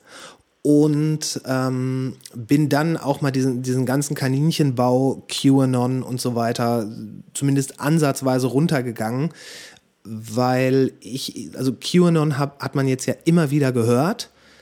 Ich wusste aber nicht, was es, also ich wusste, dass es eine Gruppe von Verschwörungstheoretikern ist, aber worum geht's? Sind das, sind das Leute, die glauben, die Erde ist eine Scheibe? Sind das Leute, die glauben, die Echsenmenschen kommen? Da gibt's ja mittlerweile einen äh, Comicbuchartigen bunten Strauß an Theorien. Und äh, das sind ja ganz blöde runtergebrochen, auch wenn es dann schon fast wieder positiv klingt. Das sind ja Leute, die an eine, ähm, wenn ich das richtig verstanden habe, an eine Weltverschwörung von Pädophilen glauben. Satan satanischen Pädophilen oder satanischen so. Pädophilen, ja. ja. genau, genau. Ich glaube, da haben sogar die, die äh, Leute hier, die ähm, die wirklichen Betreiber vom äh, Tempel des Satan in Kalifornien gesagt, nee, nee, nee, nee, nee, das, das sind nicht wir. Aber es gab ein Buch von einem, ah, Cooper hieß er, mhm. ähm, das heißt Behold a Pale Horse. Mhm. Und dieses Buch ist wohl ist 91, glaube ich, erschienen. Und das, das greift sehr, sehr viel von verschiedenen, von, den, von den Materialien auf, äh, die sich heute die Verschwörungstheoretiker von Echsenmenschen, Adrenochrom, ähm, die Weltverschwörung, natürlich mal wieder die Juden. Also, äh, am Ende läuft es ja immer auf diese antisemitische Weltverschwörung ja, hinaus. Ja. Ne? Also es hat ja, ja, alles diesen furchtbaren antisemitischen Unterton. Ne? Und, Und das, das, ist ja auch das Problem. Und das war eben auch was, was, was in seinem Buch äh, massiv rausgekommen ist. Der Knabe ist dann letzten Endes gestorben, weil er von einem, ähm, von einem Sheriff in Arizona, meine ich, äh, erschossen wurde. Äh, wo dann natürlich die Leute sagen, die sein Buch begeistert gelesen haben, ja, er hatte ja die, die, die Wahrheit erkannt und deswegen musste er zum Schweigen gebracht werden. Tatsächlich ist der Typ einfach durchgedreht, hat eine Knarre genommen, hat noch auf Polizisten geschossen und hat versucht abzuhauen und hat es dann nicht geschafft. Äh, aber auch da ist dann ja wieder dieses, die erzählen, die sagen dann ja, er musste zum Schweigen gebracht werden, weil es so wunderschön in ihr Narrativ passt. Weil alles andere wäre ja, wär ja ein Verlust eines vermeintlichen Märtyrers. Ja, Weltaneignung ist halt immer reduktionistisch. Ne? Und Weltaneignung ist auch immer Projektion. Ähm, und das hat auch immer ganz viel mit dem Kontrollbewusstsein oder dem Bedürfnis nach Kontrolle zu tun. Und in äh, Fällen von Naturereignissen, Pandemien, Katastrophen, Terroranschlägen, wie auch immer, wo einem diese Kontrolle zu entgleiten droht, versucht man natürlich mit Hilfe dieser Erklärungsmuster irgendwie Kontrolle zu wahren. Ne? Also, dass mhm. die Menschen jetzt beispielsweise da zu Zehntausenden auf die Straßen gegangen sind, ähm, obwohl es selten dämlich war, das zeigt einfach, dass da so ein Wirksamkeitsbedürfnis auch war. Ne? Man, man äh, ja. wollte nicht äh, ohnmächtig sein oder will nicht ohnmächtig sein. Man ähm, fühlt sich ausgeliefert und man projiziert alle Ängste, die man mit sich ohnehin herumträgt, dann auf diese eine Sache. Und daraus ergibt sich dieses Flimmern ne, von Spiegelung und Spiegelndes, ähm, die letztendlich ähm, bei uns allen stattfindet in unterschiedlichen Ausprägungen, ne, also psychische Erkrankungen begünstigen, dass das halt so auf elf gedreht wird, wenn wir jetzt mal diese Formulierung wählen wollen. Ähm, Grüße gehen raus an Spinal Tap. Ne? Yeah. Ähm, aber ähm, es ist halt so, dass man natürlich eben, und das ist auch ein wichtiger Punkt von Aufklärung, darum wissen muss, dass es diese Muster bei uns allen gibt, dass unsere Wahrnehmung Ja. auf diese Art und Weise funktioniert. Ich glaube, darin liegt eigentlich der Schlüssel ähm, zur, sagen wir mal, gemäßigt, zum gemäßigten Umgang mit dieser Art der Weltaneignung. Ja, also da kommen natürlich echt immer ganz viele Faktoren zusammen. Und ähm, es gab mal dieses schöne Beispiel, ich weiß gerade nicht mehr, äh, wer es war, ich glaube, das war Sebastian Bartoschek, der sich ja auch mal sehr lange mit Verschwörungstheorien auseinandergesetzt hat. Der galt ja auch als äh, Spezialist auf dem Gebiet. Ich weiß gar nicht, was der jetzt macht, keine Ahnung. Ähm, Ja, der Name man- sagt mir auf jeden Fall was. Ja, ich hatte mal einen Vortrag von ihm gesehen im, äh, wie heißt es, Skeptic, Skeptics in the Pub. Das war so eine Veranstaltungsvortragsreihe, wo es unter anderem darum ging, eben auch Desinformationskampagnen aufzudecken und zu bestimmten äh, Bereichen mal, äh, sagen wir mal, die wissenschaftliche, jeweils wissenschaftliche geltende Meinung eben zu präsentieren. Da hatte er so ein Beispiel, dass man sagt, okay, wir haben eine Linie, die fängt links an, die ist gerade und die hört irgendwie rechts auf und ist auch noch gerade, aber das, was dazwischen liegt, das sehen wir nicht. Ähm, und wir nehmen natürlich an, weil wir das, den Anfang und das Ende sehen, dass die Linie quasi gerade weiter durchgeht. Wenn wir aber quasi Ja. dann hinter das schauen, was verdeckt ist, stellen wir fest, dass die Linie ganz andere Formen haben kann und dass sie viel komplexer ist. Und das meine ich auch mit dieser reduktionistischen Komponente. Ne? Also wir speichern ähm, das, was wir uns aneignen, ja wirklich in, in Kategorien und Schubladen ab. Das sind, sind ja auch äh, Gedanken, wie wir sie bei Kant eben auch schon wiederfinden, also in einem der ver großen Vertreter der Aufklärung, der also mal abgesehen von seinen leider doch arg rassistisch, äh, rassistischen anthropologischen Schriften äh, immer noch ein sehr, sehr wichtiges Fundament geliefert hat im Hinblick auf die Erkenntnistheorie, das bis heute noch lesenswert ist und bis heute auch noch Bestand hat und sich eben auch mit den ähm, psychologischen sagen wir mal, äh, Erkenntnissen der Gegenwart deckt im Hinblick darauf, wie Bewusstsein und Weltaneignung funktionieren, ähm, ne, dass letztendlich diese, also wir gar nicht anders können, als diese Kategorien in unseren Köpfen anzulegen, ähm, bedingt ähm, durch die Art und Weise, wie unsere Wahrnehmung funktioniert und dann auch immer gekoppelt mit dem, was wir an Erfahrung eben schon mitbringen. Und da wird es dann Projektion. Ne? Ja. Ähm, und das ist ja auch ähm, etwas, was uns dann ganz schnell zu so solchen systemischen Problemen führt. Ne? Also ganz viele Menschen, die behaupten, wir hätten keinen Sexismus- oder Rassismusproblem in unserer Gesellschaft und diese ganze äh, strukturelle, systemische Komponente, die sei doch irgendwie völlig Hanebüchen, die verstehen eben nicht, dass diese Kategorien, in denen wir denken, dass die eben auch Weltbilder prägen und reproduzieren. Ne? Und dass letztendlich eben da unterschwellig doch immer auch noch eine Ideologie beispielsweise mitschwingt. Und ähm, da muss man dann halt dran gehen und, und gucken, dass man daran arbeitet. Das ist auch was, was ich in dem, äh, in dem letzten ähm, Podcast mit Professor Mafalani äh, gelernt habe, muss ich sagen. Wenn ich sagen würde, besprochen, das stimmt nicht. Ich habe äh, aufmerksam zugehört, das war, das war mein Beitrag dazu, äh, dass, dass sich gerade diese rassistisch-sexistischen Muster, die jetzt gerade alle ähm, ja offensichtlich werden, die sind das Resultat von einer Gesellschaft, die empfindsamer geworden ist und nicht im Negativen, sondern die aufmerksamer geworden ist und die sich entwickelt hat. Und diese Rassismen und Sexismen, die sind einfach verblieben bei einigen Leuten. Und er hat das, er hat das dann so erklärt, wenn man, ähm, wenn man eine, eine, quasi eine, eine, eine Platte nimmt, auf der ein, auf der Kugeln liegen und man zieht die Platte von rechts nach links. Hat jetzt nichts mit politisch rechts, links zu tun. Man zieht die einfach in eine Richtung. Die Kugeln, die werden mit der Platte mitlaufen. Das ist eine gesellschaftliche Entwicklung. Wenn aber eine dieser Kugeln an dem Platz bleibt, an dem sie am Anfang war und nicht mitgeht, dann rückt sie irgendwann an den Rand. Und er meinte, man sollte sich mal den Spaß machen, sich, sich politische, auch im Bundestag oder Interviews anzugucken von den Grünen zum Beispiel aus den 80ern. Was da teilweise gesagt wurde, das ist heute nicht mehr tragbar. Ist es bei mir oder bei Das dir? ist bei dir. Ah, okay.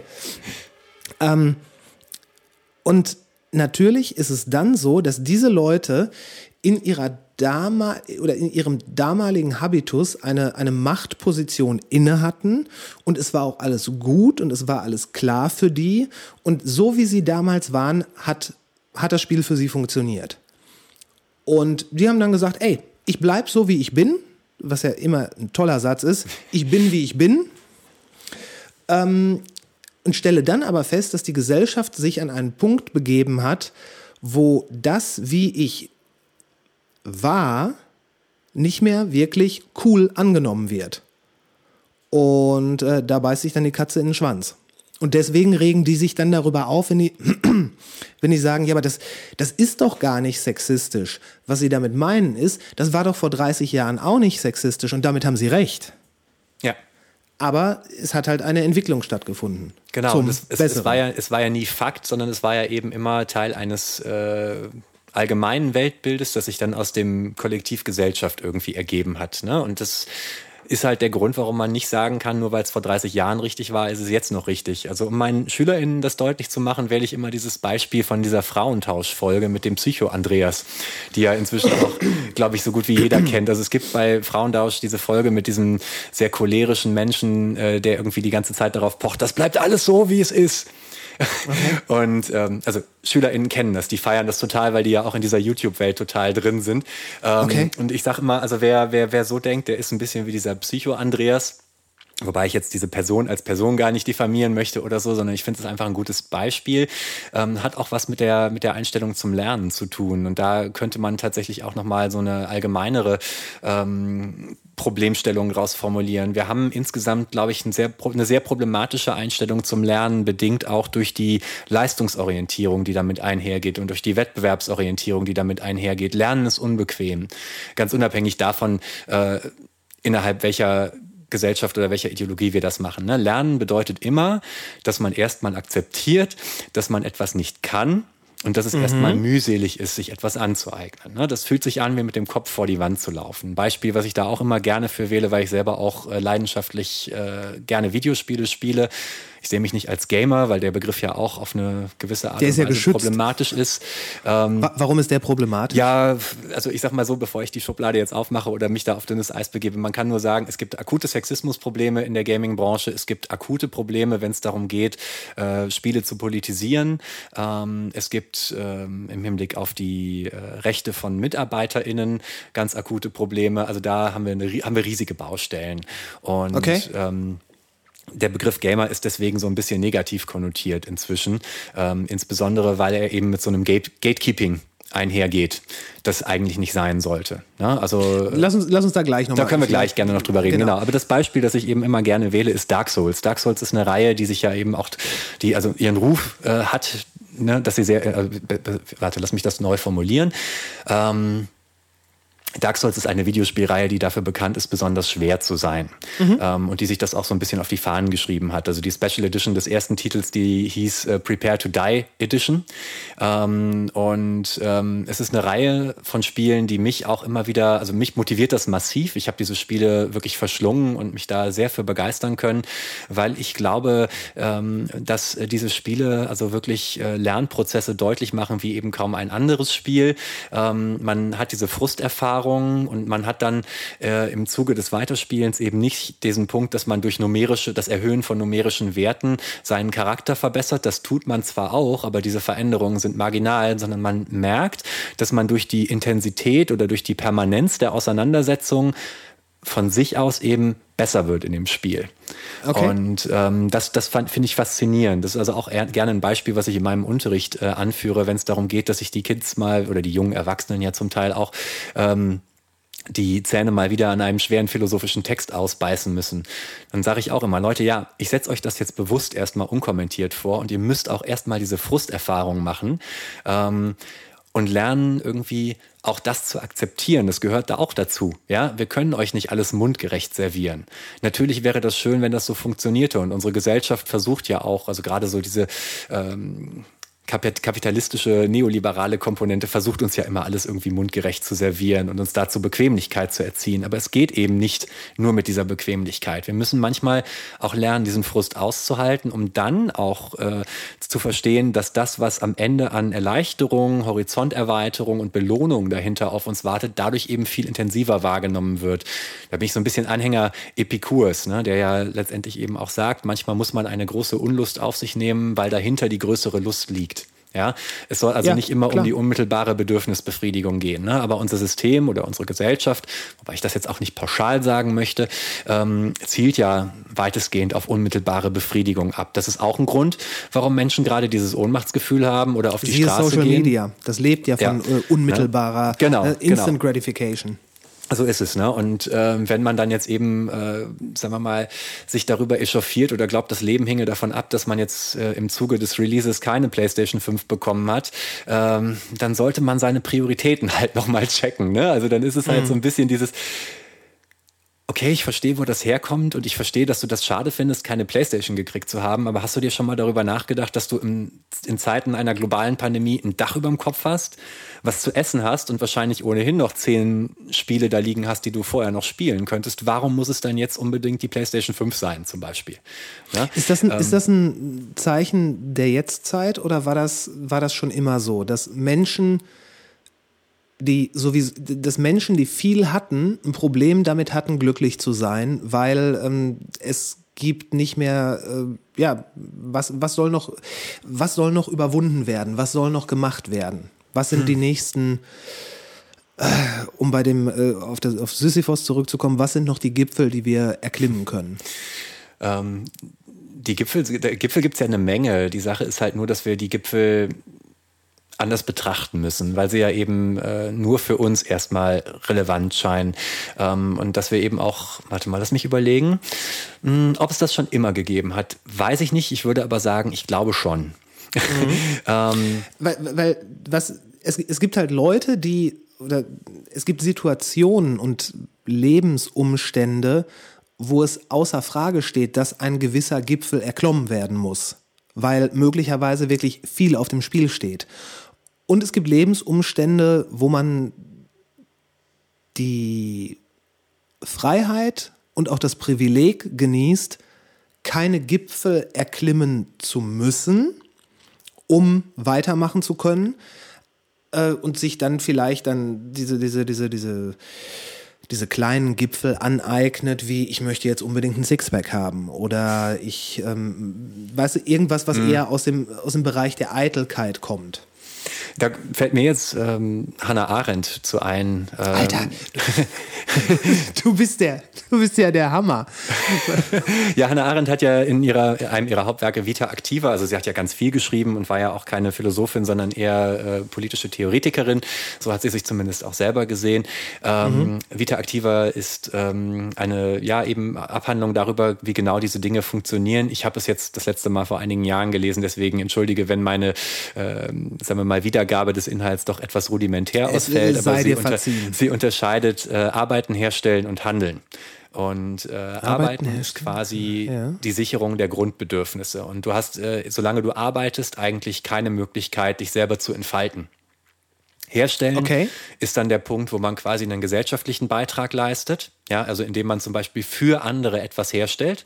So Könnte das auch Tischler. Kreat Kreativität sein? Da kommen wir zum Handeln. Das ist dann der letzte Okay. Punkt. Also da sieht sie dann diesen ganzen kreativen Bereich und den würde ich auch eher da sehen. Also ich glaube, das äh, Schöne ist ja eigentlich, wenn man diese Sicherung der Grundbedürfnisse gewährleisten kann, dass man dann theoretisch den Raum hätte, um eben auch kreativ aktiv zu werden.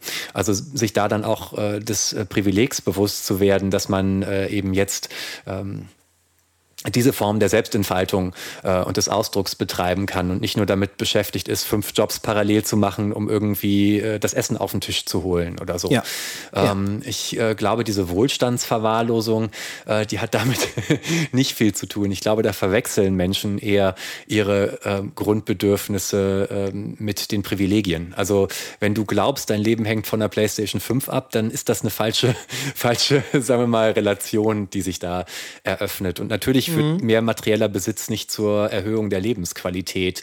Ähm, man kann natürlich äh, beobachten, dass es viele Menschen, die das so handhaben, ähm, dass viele Menschen, die das so handhaben, genau das damit zu kompensieren versuchen. Aber Kompensation funktioniert ja eben nicht auf diese Art und Weise. Insbesondere, weil ja ähm, die geglaubte Lücke, die wir mit etwas Materiellem fü- füllen, also es ist ja nicht nur die geglaubte Lücke, sondern die, die gefühlte Lücke in uns, die wir glauben, mit etwas externem Materiellen zu füllen, niemals äh, gefüllt werden kann. Das ist dieser Punkt, diese punktuelle Befriedigung. Ja, also man kauft sich irgendwie, keine Ahnung, das Album, weil man, oder man halt, man findet irgendwie das Album, was man seit zehn Jahren gesucht hat in irgendeinem Plattenladen oder man äh, hat eine günstige Ebay-Auktion von irgendeiner Sache, Hey, die hey, man. hey, hey, jetzt zieh mal nicht Vinyl in sowas mit rein. Das wollen wir ganz. Ach, weißt, ganz weißt du, ich, ich würde das, ich, ich kenne das von mir selber tatsächlich auch. Also ich, ich, ich habe das auch.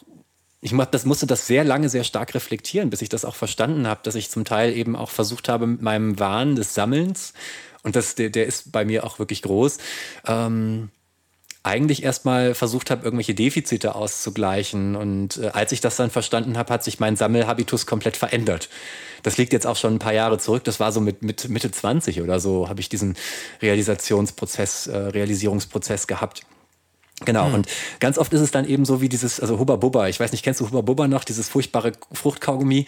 Das Ja, aber man konnte, damit, äh, man konnte damit Blasen machen. super, super große Blasen, aber das hat fünf Minuten ultra intensiv geschmeckt und danach Ja. war es der zäheste, ekelhafteste Kaugummi, den man sich vorstellen konnte. Ja. Und genau das ist es so, dieses explosionsartige Geschmackserlebnis, diese explosionsartige, unmittelbare Befriedigung durch das Anschaffen irgendeiner Sache, von der man glaubt, dass davon das eigene Glück abhängt und dann die umso der, der umso größere Come-Down, wenn man so will, ähm, weil man feststellt, ja, ich bin ja eigentlich immer noch derselbe und eigentlich macht mich das jetzt auch nicht glücklicher und vielleicht sollte ich den Blick doch eher mal nach innen richten. Vielleicht sollte ich erstmal Introspektion betreiben und gucken, was weckt denn in mir eigentlich dieses Bedürfnis? Ähm, fällt mir gerade noch Alan Watts zu ein. Alan Watts ist der ähm, also ein Buddhismus-Experte der westlichen Welt der 60er Jahre.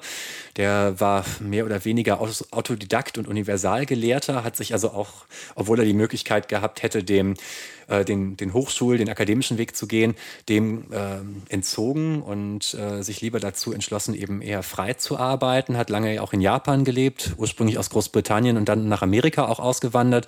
Der hat gesagt, wanting a positive experience is itself a negative experience, but accepting a negative experience is a positive experience. Und das finde ich ist ein äh, Leitsatz, äh, den sollte man sich häufiger mal in Erinnerung rufen. Ja, also das, ähm, sagen wir mal, Leiden unter dem Mangel. Ähm, das dann wiederum einen Wunsch erzeugt, ist eben eine negative Erfahrung. Und das Akzeptieren einer negativen Gegebenheit, das sich in Akzeptanz üben, im Sinne von, ich hätte das jetzt vielleicht gerne so und so, aber es geht schlichtweg gerade nicht, ist eigentlich eine positive Erfahrung, weil mit dieser Akzeptanz auch eine ungeheure Erleichterung und Entspannung einhergeht. Das heißt nicht, dass wir völlig bedürfnislos leben sollen. Das heißt nicht, dass wir uns diese Dinge nicht auch gönnen dürfen. Na? Ja, Ähm, ja, ja. Wir müssen ja auch Aber irgendwie vom wir sollten Fleck halt nicht unser eigenes Glück davon, davon Genau, abhängig machen. genau. Äh, Bei diesem Satz von Alan Watts, äh, wanting, sa, sag den nochmal bitte. Wanting, is, uh, wanting a positive experience is a negative experience. Okay, stopp. Ja. Das würde ich, das würde ich unterschreiben, weil, weil es ja nur ein, es ist ja nur eine Lust, die dann, die dann herrscht. Und ein was war Mangel, der der zweite Satz? zum Ausdruck genau, kommt. Genau, nur So, und der zweite Satz ist, accepting a negative experience is a positive experience. Da würde ich zumindest nicht so schnell zustimmen,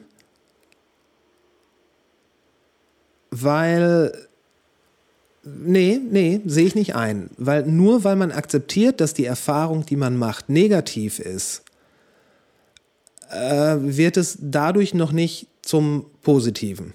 Das, das, das ist, es ist schön, weil dadurch die, äh, ne, es wird halt so, so, es hört sich gut an, aber, aber wo ich mit dem ersten Satz komplett übereinstimme, würde ich beim zweiten sagen, nee, das ist, ähm, das ist zu einfach gedacht. Weil eine negative Erfahrung kann etwas, etwas Kleines sein, ähm, kann aber auch etwas Dramatisches sein. Und das zu akzeptieren, ist nicht per se positiv, würde ich sagen. Ja, nicht, nicht positiv in dem Sinne, dass es einen glücklich macht, aber die Erleichterung, die mit der Akzeptanz der Situation einhergeht, die findet ja unabhängig davon statt, ob du jetzt, sagen wir mal, unglücklich darüber bist, deine PlayStation 5 nicht zu bekommen oder äh, eine Krebsdiagnose bekommen zu haben. Ja, also ähm, es lässt dich in dem Moment nach vorne schauen, es lässt dich weiterarbeiten. Ne? Also ähm, das, es gibt ja auch diese fünf Phasen der Trauerverarbeitung. Ich weiß gerade nicht mehr, auf wen sie zurückzuführen sind. Ne? Es fängt ja, glaube ich, an mit ähm, Wenn du es nicht weißt, ich weiß es ganz warte, sicher nicht. Warte, warte, warte, warte. ähm, wie war das wie, mit den fünf Phasen der Trauer? Ähm, warte, die letzte Leugnen, ist genau. Es Akzeptanz. geht, genau, es geht um Le- Leugnen geht's los. Ne? Ich habe kein Ja. Problem, kennen wir ja. alle. ja, ich habe keine. So, Ja. ja, so, dann geht's, äh, über in Wut. Ähm, das ist dann also, dass sich darüber aufregen und sich dagegen aufbäumen. Ja, der Versuch Ja. also eben mit Ja. äh, Aggression und Gewalt äh, Ja. der Situation Herr oder wie auch immer zu werden. Dann kommt das Verhandeln. Das ist ja ganz oft äh, bei spirituellen Menschen mit dem Anrufen eines Gottes verbunden. Ja, bitte lieber Gott, wenn ich äh, Wenn ich hier Ahnung. rauskomme, dann werde ich dir so viele Rosenkränze beten. Du Genau. glaubst es nicht. So, dann kommt die Depression, die wiederum ja damit einhergeht, äh, also die daraus resultiert, dass man feststellt, all das, was ich jetzt äh, an den Tag gelegt habe, das bringt nichts. Ähm, und am Ende kommt die Akzeptanz. Und das ist interessanterweise Kübler-Ross hat das gesagt, richtig? bitte? Diese, diese fünf Phasen, war das die Kübler-Ross, die das gesagt hat? Das könnte sein, dass das äh, auf, auf sie zurückzuführen ist. Ähm, ich will hab zumindest einen Namen hier jetzt rein, reinhauen dürfen. Ich meine, das war die Kübler-Ross, ja. Das könnte man auch tatsächlich mit, äh, jetzt mit Sören Kierkegaard, noch dem dänischen Philosophen, der ja auch sehr christlich geprägt ist zwar, aber hochinteressant kombinieren. Der hat nämlich gesagt, ähm, ähm, es gibt eigentlich nur zwei Arten von Verzweiflung. Verzweifelt man selbst sein wollen und verzweifelt nicht man selbst sein wollen. Also einerseits, ich möchte unbedingt aus meiner Haut raus und auf der anderen Seite, ich möchte eins mit mir selber sein. Ne? Hängt ja auch mit diesen Aspekten zusammen. Ja, ähm, äh, möchten, dass man, man selbst sein möchte, das ist, äh, das ist Verzweiflung? Oder dass man, man selber ist, ist Verzweiflung? Beides ist Verzweiflung. Also, oder kann Verzweiflung Ja, sein. toll. Also er sagt im Endeffekt, verzweifelt nicht man selbst sein wollen. Also zumindest nach dem Motto, ich wäre jetzt nicht gerne ich selber, weil ich mich in dieser Situation nicht wohlfühle, weil ich mich in meiner eigenen Haut nicht wohlfühle, weil ich mich mit einer Krankheit oder mit Schmerzen konfrontiert sehe, etc. pp. Oder eben Ja. verzweifelt man selbst sein möchte. Möchten, äh, so möchten, äh, nochmal, verzwe jetzt habe ich den. also, verzweifelt man selbst sein wollen und verzweifelt nicht man selbst sein wollen. Verzweifelt Ja. man selbst sein wollen, ist der Glaube daran, man hätte vielleicht irgendeine Form von Persönlichkeit, äh, Identität, der man irgendwie entsprechen müsse. Ja, Authentizität ist da dann, glaube ich, das äh, Stichwort. Ja, ja. Also was ist denn Authentizität im Hinblick auf Persönlichkeit? Also natürlich haben wir, haben wir alle rote Fäden, ja, die sich durch unser Leben ziehen und merken, es gibt gewisse eigene Schatten, über die können wir nicht ohne weiteres springen. Aber Persönlichkeit ist ja nichtsdestotrotz immer ein dynamischer Prozess und auch einem stetigen Wandel ähm, unterzogen. Genau. Und dieses verzweifelt man selbst sein wollen, das ist eigentlich der Versuch, sich so in Stein zu meißeln. Okay, ja, das, klar, das macht, äh, das macht Sinn, weil dann landet man am Ende wieder äh, am Rande des Tellers, weil, die, weil sich die Gesellschaft zum Beispiel weiterentwickelt hat und man selber nicht. Weil Genau. man, äh, wie zum Beispiel in den 90ern sagt, ey, ich höre Metal und nichts anderes. Ja. Äh, ja, okay. Ja, aber Authentizität ist ein nicht nur schwierig auszusprechendes Wort, ähm, sondern auch sehr interessant, weil das ja trotzdem etwas ist, wonach viele Leute streben. weil es in unserer Gesellschaft ja auch so vorgelebt wird und gepredigt wird. Finde dich selbst, entfalte dich selbst. Wir hatten sogar vor, ich glaube, das war Anfang der 2000er, dass dieses Unwort Ich AG auch so im Raum stand. Oh ja. Ne? Also Ja, da stand, ja. war es dieses Unternehmertum, Unternehmerinnentum, ähm, aber eigentlich äh, war es auch diese, dieser Imperativ des äh, Finde dich selbst. Ja, äh, sei dein eigener Herr oder sei deine eigene Herrin. Und ähm, das ist eben etwas, äh, was meines Erachtens auch kontraproduktiv ist im Hinblick auf den Umgang beispielsweise mit psychischen Problemen. Na? Ähm, Könnte man jetzt auch nochmal eine Riesenschublade aufmachen. Das, ich glaube, das mache ich gleich sogar. Okay, ähm, ja, und, und, und das ist, ähm, ist etwas, was wir halt so lernen. Ja? Individuation wird uns beigebracht. Und ich, ich glaube, davon müssen wir so ein bisschen weg. Ähm, ich bin ein großer Freund von, von dezentralen Weltbildern. ich finde es find extrem wichtig, dass man, dass man irgendwie anerkennt, dass man nur, weil man eine Sache mal gut gefunden hat, nicht auf ewig an ihr festhält, sondern dass man dann eben, wie du auch eben das Beispiel schon beschrieben hattest, ähm, Teil dieser Bewegung wird und sagt, ich gucke es mir heute gerne nochmal an, aber aus einer anderen Perspektive. Also äh, wo wären wir, wenn wir alle noch die Filme gucken würden oder die Platten hören würden, die wir vor 20 Jahren gehört haben? Da haben sich sicherlich Beispiele rauskristallisiert, die immer noch klar gehen. Also ich merke zum Beispiel, eine Konstante sind äh, zwei Nine Inch Nails Alben bei mir. Die äh, Downward Spiral, Downward Spiral und die und Fragile. Fragile. Ja. Komm, müssen, komm, müssen wir nicht drüber reden. Das liegt aber auch daran, weil diese beiden Alben selbst, zehn Jahre, fünf Jahre, zehn Jahre, 20 Jahre nach ihrem Erscheinen immer noch wie etwas klingen, was eigentlich morgen erst aufgenommen werden kann. Ja, und diese Remaster von von 2017, alter Falter, ich habe die Platten nicht wiedererkannt. Im positiven oder im Im negativen? positiven Sinne. Die, das, ist, das sind wirklich gute Remaster. Ich habe mir die noch nicht, ich habe mir die nicht geholt. Ich habe sowohl die Fragile als auch die Downward Spiral nur von damals. Mhm. Würdest du sagen, man sollte, kann, müsste? Ja, ja, ja. Unbedingt, unbedingt, unbedingt.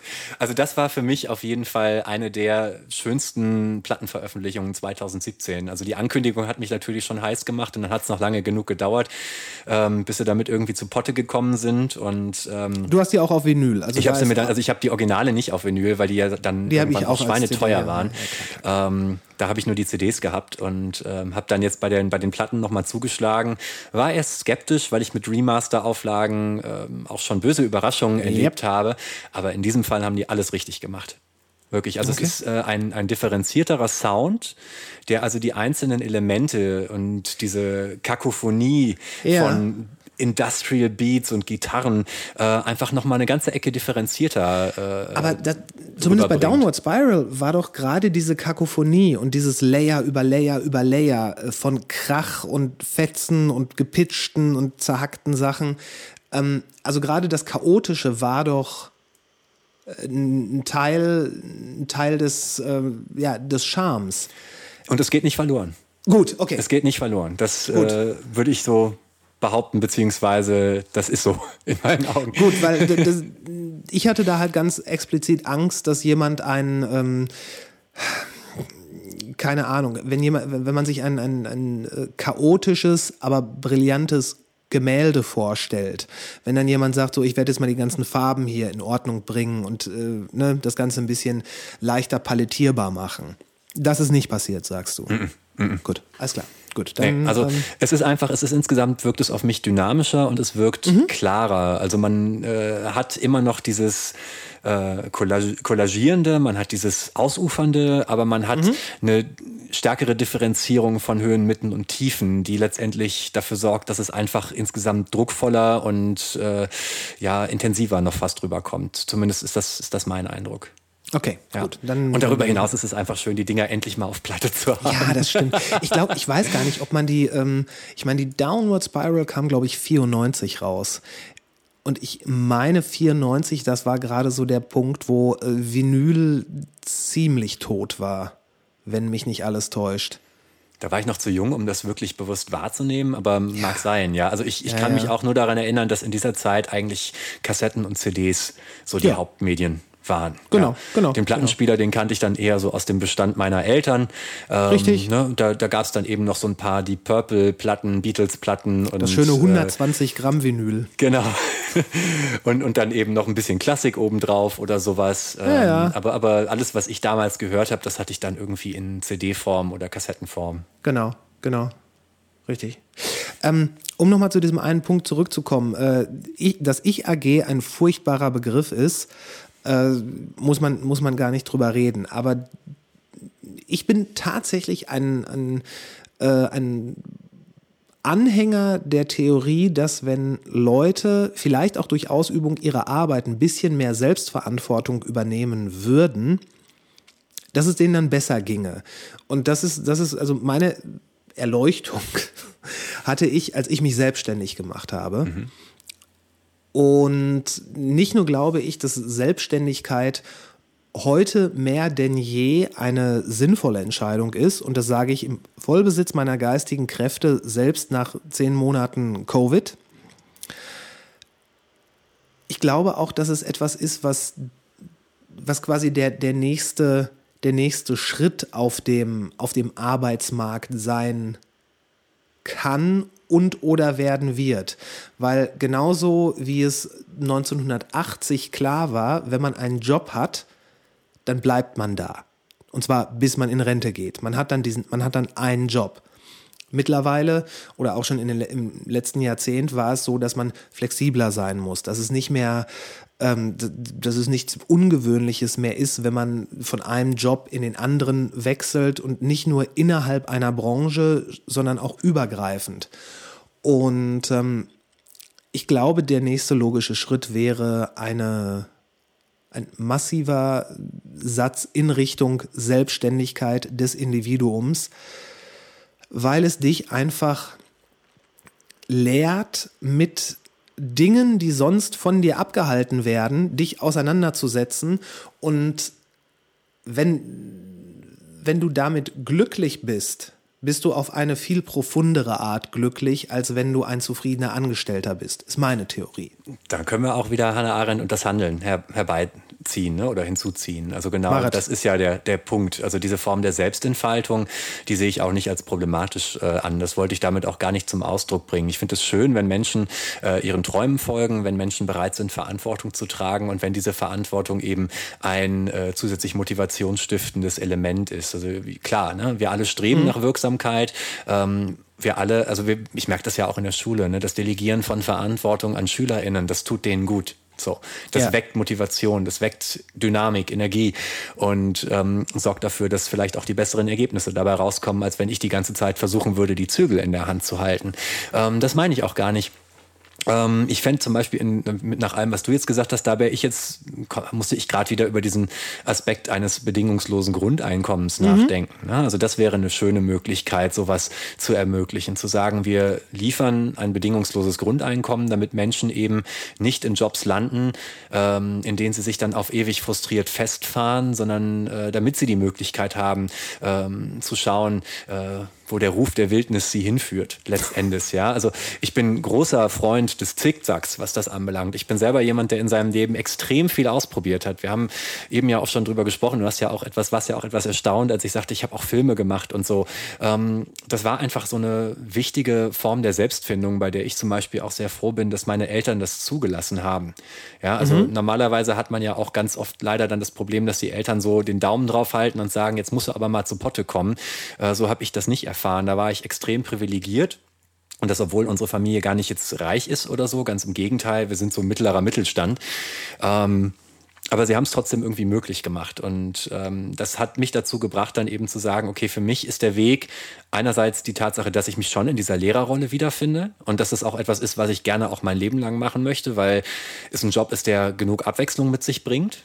Wir haben systemische Probleme, da können wir gerne auch nochmal drüber reden, wobei auch jetzt Davon, davon verstehe ich zu wenig. ja, weißt du, Bildung, das deutsche sagen. Bildungssystem arbeitet immer noch mit Overhead-Projektoren und wir haben jetzt irgendwie äh, im Zuge einer globalen Pandemie über Lüftungskonzepte gesprochen. Ich glaube, mehr muss ich dazu nicht sagen. Ja? Mhm. Darüber hinaus bin ich auch kein Fan von Benotung, weil Benotung eigentlich niemals objektiv ist. Auch ich erkenne an, dass ich mit anderen Standards daran gehe, trotz aller Erwartungshorizonte, als das andere KollegInnen tun. Ähm, und äh, dass letztendlich ein Mensch, der korrigiert und beurteilt, ähm, das niemals objektiv machen kann. und Außer ich glaube, in wir- Fächern wie zum Beispiel Mathe, oder? ähm, ja, da ist es dann höchstens, also ja, da ist es dann natürlich eine Frage der Persönlichkeit, wie viel bei den Kids ankommt. Ne? Und dann kommen wir zum nächsten Problem. Du kannst halt nie 35 Menschen auf einmal erreichen. Du musst Das eigentlich, du kannst halt, ne, hast die Wahl, entweder gezielt zu gießen oder im Endeffekt dein äh, Wasser so breit zu streuen wie möglich und am Ende wächst nix. Ne? Oder hast du Glück, wenn was wächst. Und ich glaube, man muss dieses Zielgerichtete fördern und fordern. Das muss man eigentlich viel mehr in den Vordergrund stellen ähm, und vielleicht auch gucken, dass man den Leistungsdruck ein bisschen rausnimmt und den Wettbewerb ein bisschen rausnimmt und ähm, versteht, dass Wettbewerb sich auf eine ganz andere Art und Weise vielleicht auch produktiv nutzen lässt oder ergibt. Ja, also dieser künstliche Druck, den man erzeugt, der kann sehr produktiv sein, der kann aber auch sehr kontraproduktiv sein. Und ich sehe ihn in erster Linie als kontraproduktiv an, aber das ist auch die Erfahrung, die ich in meiner eigenen Schulzeit gemacht habe. Immer wenn Druck im Spiel war, ähm, wenn ich fremd, mich fremdbestimmt gefühlt habe, aber nicht eingesehen habe, warum ich etwas machen muss, dann habe ich mich ge- verweigert und habe mir damit es nicht unbedingt leicht gemacht. Ne? Ich hätte wesentlich, äh, eine wesentlich reibungslosere Schullaufbahn haben können, äh, wenn ich da einfach gespurt hätte. Aber das wollte ich nicht. Und das ist ein Problem, das sehe ich immer noch im System Schule. Ne? Also ähm, da müsste man, müsste man noch mal dran gehen. Jetzt weiß ich nicht, ob das ein Bogen war, den ich hier gespannt habe, oder ob ich Wir jetzt waren irgendwann wieder, bei Hannah Arendt. ähm, also über das, über das äh, Schulsystem kann ich wenig Intelligentes sagen, ähm, weil ich halt, naja, seit dem Jahr 2000 damit nicht mehr viel zu tun habe. Ähm, ob Benotung und wie benotet wird, auch dazu kann ich, ich meine, es, es, gibt, es gibt einige Sachen, wie zum Beispiel gerade Mathe, wo ich finde, wo es sehr einfach ist, zu sagen, das ist richtig, das ist falsch und je nachdem, wie viele Punkte du hast, ähm, fällt entsprechend deine Benotung aus. Äh, genauso, wenn es im äh, Wett, also Wettkampfgedanke im Sport zum Beispiel, ne, sowas wie Bundesjugendspiele oder wie es heißt, äh, da finde ich, da finde ich zum Beispiel eine, ja, eine Benotung wichtig. Oder beziehungsweise, da würde ich sagen, es ist wichtig, dass der, der von, wenn, wenn acht Leute rennen und einer geht als erstes durchs Ziel, dann finde ich, der sollte zum Beispiel der Sieger sein. Du hast sollte aber das Problem, haben. dass das nicht auf Freiwilligkeit basiert, weil du hast nicht acht Leute, sondern hast 35 Leute. Und von den 35 Leuten sind acht vielleicht da, weil sie Bock drauf haben und die anderen äh, sind letztendlich dazu gezwungen, weil das System das von ihnen verlangt. Also wir- klar, ne, Kinder und Ja. Jugendliche, die wissen natürlich auch erstmal noch nicht, was sie wollen. Das heißt, man muss natürlich auch ein breit gefächertes Angebot machen, damit sie Identifikationspotenzial wahrnehmen können. Ja. Ähm, aber es ist halt doof, wenn diejenigen, die nicht da sein wollen, quasi dafür bestraft werden, dass sie letztendlich keine so guten Leistungen erbringen. Ja, also wenn ich war jetzt auch nie die Sportskanone, also ich habe immer auch irgendwie Sport gemacht. Ich halte mich auch fit. Gerade so im Zuge des letzten Jahres habe ich irgendwie auch das Training zu Hause für mich entdeckt und da stark intensiviert. Aber ich war im Sportunterricht nie die Leuchte. Und ich habe mich aber, Okay. ich habe gesagt, okay, ich versuche das Nötigste zu machen. Ich bin aber trotzdem bedingt dadurch, dass ich jetzt nicht in einem Fußballverein war und über Jahre hinweg äh, da entsprechend zielgerichtet gefördert wurde, immer wieder damit konfrontiert gesehen, und das ging auch einigen MitschülerInnen so, Frusterfahrungen zu machen. Bedingt unter anderem auch durch die Benotungen, die damit einhergingen. Und ich finde, das ist halt das, was man aufheben müsste oder irgendwie aufhebeln müsste. Dass man mehr Sind Freiwilligkeit Frusterfahrungen reinbringt. schlecht? Nö, nicht per se. Aber Okay. wenn du weißt, dass deine Existenz potenziell davon abhängt und dass eine 5 in Sport Klar. eben auch eine Versetzung, ähm, sagen wir mal, gefährden kann, wenn auch jetzt nicht wie eine 5 in einem Hauptfach oder so, dann ist das furchtbar. So. Ähm, und insbesondere kann es eben leider auch dazu führen, dass ja dann auch im Zuge einer äh, solchen Situation auch Mobbing-Erfahrungen zum Beispiel gemacht werden. Ne? Ähm, und äh, dass eben der Wert einer Person bestimmt wird, äh, bedingt durch die Leistung, die sie da erbracht hat. Äh, da können Kinder und Jugendliche sehr, sehr grausam sein. Ähm, Oh ja. Und, und, und da finde ich es Oh ja. eben, da fände ich es halt wichtiger, wenn man, wenn man irgendwie mehr Freiwilligkeit reinbringen könnte. Ich habe da auch noch keinen Plan. Weiß auch nicht, ob ich jemals einen haben werde. Wenn du man, einen hast, äh, solltest du ihn auf jeden Schu- Fall Schule viel in der Geld verkaufen. informieren kann oder so. Aber es ist auf jeden Fall etwas, wo ich, also ich, ich blicke zum Beispiel nach Schweden oder generell nach Skandinavien und denke mir, ja gut, die, klar, klar, die niedrigere Bevölkerungsdichte, die lässt das vielleicht auch äh, zu. Wie ist das Aber, System, äh, was das angeht in Schweden? Ich weiß nicht, wie es ganz aktuell ist. Die Lektüre, die ich diesbezüglich gelesen habe, liegt ein paar Jahre zurück, aber da geht es eben tatsächlich mehr um äh, gezielte Mentoring- und Coaching-Erfahrungen. Also da geht es darum, dass ähm, beispielsweise auch, ich weiß jetzt nicht mehr, ob es Schweden oder Dänemark war, äh, Noten bis zu einer gewissen Klasse gar nicht erteilt werden und sich äh, die Kinder eben auch selber aussuchen, wann sie ihre Abschlussprüfung machen. Das heißt, es ist überhaupt keine Stigmatisierung, die damit einhergeht, ähm, wenn man jetzt ein Jahr länger unterwegs ist, um dann sich dieser Prüfung zu stellen, sondern man macht das in dem Moment, wo man sich damit wohlfühlt, wo man sagt, ich kann das jetzt stemmen. Natürlich wird es davon zu Hause sicherlich auch den familiären Druck geben und solche Faktoren und natürlich gibt es auch da Mobbing, ähm, aber in seiner Struktur finde ich das schon mal wesentlich äh, attraktiver. Da gibt es unter anderem eben auch Modelle, dass LehrerInnen kleine Gruppen von SchülerInnen betreuen, äh, zielgerichtet, während die hauptsächlich selbstständig arbeiten. Ne? Das, was wir heutzutage hier an den Schulen höchstens so in Form von Facharbeiten oder Projektwochen mal haben. Ähm, Das ist da langfristiger. Hier ist immer noch größtenteils Frontalunterricht. Ja, Frontalunterricht ist ja, also ist ja kein ger so gern gehörtes Wort und äh, variiert nicht? Okay. natürlich auch von, von Lehrkraft zu Lehrkraft, aber ähm, es- ist halt egal, welche Methoden du anwendest, es ist halt immer doch irgendwie darauf hinauslaufend, dass du einen Stoff an 35 Leute vermitteln musst. So. Und dass ein Mhm. Großteil der Leute nicht freiwillig da sitzt. Auch in der Mhm. Oberstufe nicht, ne? Wenn, wo man dann ja doch die Kurse auch selber wählt. Ja, warum sitzt du hier im deutschen Innerhalb Grundkurs? von gewissen ne? Maß, äh, Maßstäben natürlich. Genau, genau. Ne? Also Wenn du dann sagst irgendwie so, ja, warum sitzt du hier im Deutsch-Grundkurs? Ja, nicht, weil, ich Liter weil mich Literatur interessiert, sondern weil ich nichts anderes kann oder weil ich glaubte, Deutsch sei am einfachsten. Ja, schön. Ne? Also ähm, das ist halt immer so ein bisschen das Problem. Also bei solchen Entscheidungsprozessen haben wir durch die Art und Weise, wie Schule funktioniert, äh, eher Abwägungsprozesse von SchülerInnen dahingehend, wie sie möglichst äh, reibungslos da durchkommen. Anstatt zu sagen, ich wage jetzt beispielsweise mal die Herausforderung Philosophiekurs in der Oberstufe oder so, äh, auch wenn ich damit in Kauf nehme, dass mein Notenschnitt vielleicht nach unten geht, weil das erstmal etwas sein wird, wo ich nicht ohne weiteres meine Einsen schreibe oder so. Ja, also Ja. ohne negative Konsequenzen arbeiten. Also ich finde das, finde das extrem wichtig, dass man sagt, okay, die Frusterfahrung, die kann ich dir nicht nehmen, weil wenn du dich in einer neuen, einer neuen Sache widmest, dann äh, wird es mit Frust einhergehen, weil du erstmal realisierst, dass du das nicht kannst. ähm, wie auch, ja. Mhm. Ja, ähm, aber es wird halt nicht sanktioniert oder stigmatisiert. Das wäre Ja, mein, ja, mein Ansatz. ja, das ist, das ist, weil es geht ja im Grunde genommen darum, zu lernen und nicht äh, zu wetteifern, was ja ein Notensystem quasi, naja, es ist kein direktes Wetteifern, jetzt Sport mal außen vor gesehen, aber wenn jetzt eine Deutscharbeit geschrieben wird, äh, man kann hinterher auf jeden Fall sagen, wer der, wer der Klassenbeste ist. Und ja, ja, vielleicht sollte man darüber nachdenken, dass das Lernen und das Leistung, Lernen und Leistung erbringen, was ja jetzt gleichzeitig passiert, oder quasi am Ende des Lernens steht dann ja äh, das Leistung erbringen, dass man, dass man das äh, irgendwie ein bisschen mehr voneinander entkoppelt. Absolut.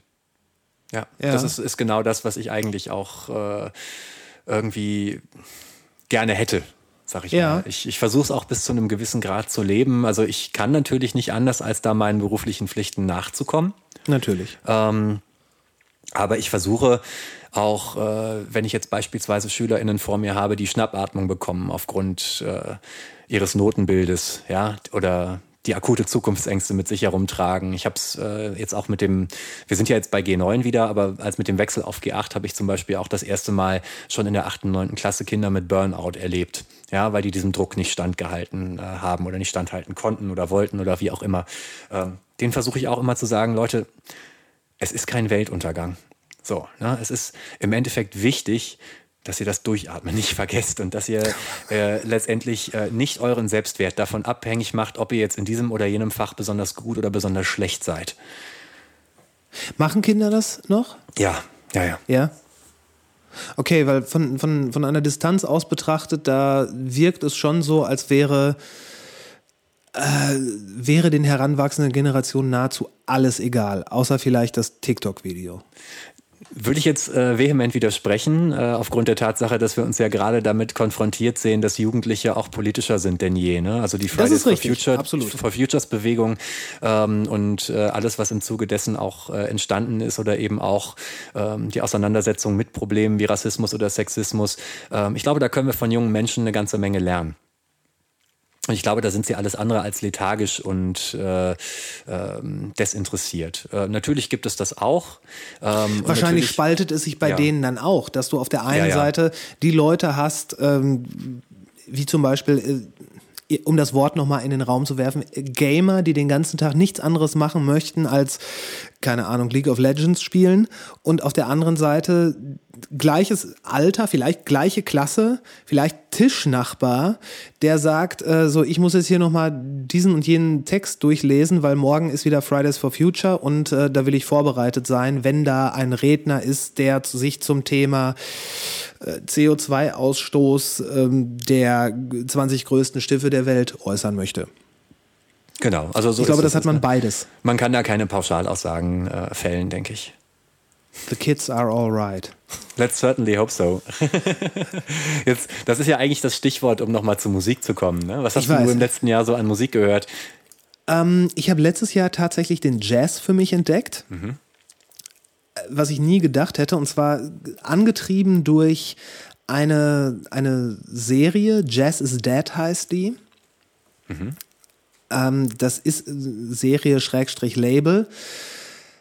Die machen ganz hervorragend klingende Produktionen mit einigen der größten Größen des Jazz, die ich alle nicht kannte. Ich, ich, das hatte ein sehr cooles Cover und ich dachte, ey, das nimmst, nimmst du dir mal mit.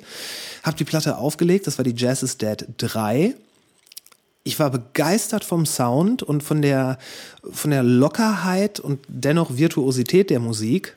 Das ist, das ist alles so diese Art von, von Jazz, ähm, du kannst die reinen Gewissens im Hintergrund laufen lassen, als ne, Gedudel einfach. Du kannst dich da aber auch reinfuchsen und dich wirklich damit auseinandersetzen und dann stellst du fest, was da gerade eigentlich alles gespielt wird. Ähm, die Serie, davon gibt es jetzt, glaube ich, die fünfte müsste jetzt bald erscheinen. Ähm, die dritte und vierte, die habe ich mir im Plattenladen meiner Wahl besorgt. Die erste habe ich geschenkt bekommen. Die zweite ist gerade sehr schwierig zu bekommen. Ähm, auf jeden Fall, das war so ein, äh, so ein, so ein kleiner Türöffner für mich. Und dann habe ich auch erstmal wieder angefangen, zahlreiche Platten von Künstlern, die wir mit Urban Urtyp in der Christuskirche hatten und die eventuell so freundlich waren, eine Platte mal zu schenken, äh, die zu hören. Und auch da war halt auch viel experimenteller Jazz dabei, äh, was ich sehr genossen habe. Und ansonsten, ich habe mir das neue Mr. Bungle Album geholt. Das steht bei mir auch noch auf der Want-List. ähm, es ist irgendwie cool, aber hörst dir erstmal an. Weil es ist wirklich, es ist ja das erste Demo, was die damals aufgenommen haben. Und eingespielt mit fähigeren Musikern, als sie damals zur Verfügung hatten. Und es ist, es ist Trash Metal. Es ist Mitte 80er Jahre Trash Metal. Äh, auf hohem Niveau und es hat alles, was Trash Metal lustig macht. Ich, ähm, so begeistert ich nach dem ersten Hören davon war, so, so relativierend muss ich sagen, es hat halt nicht diese, diesen Wahnsinn und dieses Überbordende, was spätere Mr. Bungle-Alben hatten. Äh, da habe ich heute übrigens noch eine Nachricht bekommen, dass da auch die, die Vinyl-Version von Disco Volante jetzt eingetroffen ist und ich, dass ich die abholen kann. Sehr schön. Das ist sehr gut. ähm, was war noch? Was habe ich noch gehört? Ja, jetzt kürzlich, ich habe die äh, Matt Villain, Matt Villainy, MF Doom Platte mhm. gehört. Kenne ich auch in, noch nicht. In Reminiszenz an den kürzlich verstorbenen großen Mann. Äh, ist, eine, ist eine tierische Hip-Hop-Platte, ist allerdings, würde ich sogar fast sagen, so ein bisschen Hip-Hop für Fortgeschrittene. Ähm, also ich, ich, ich höre sie gerne, aber ich erkenne auch da nicht das Genie, was viele ausgebildete Hip-Hop-Hörer erkennen. Ich höre sie einfach gerne. Das war auf jeden Fall noch ein wichtiger Punkt. Und ähm, Blue Note Reimagined habe ich mir geholt. Auch eher so Jazz-Ecke. Und die B-Seiten-Compilation von The Kills.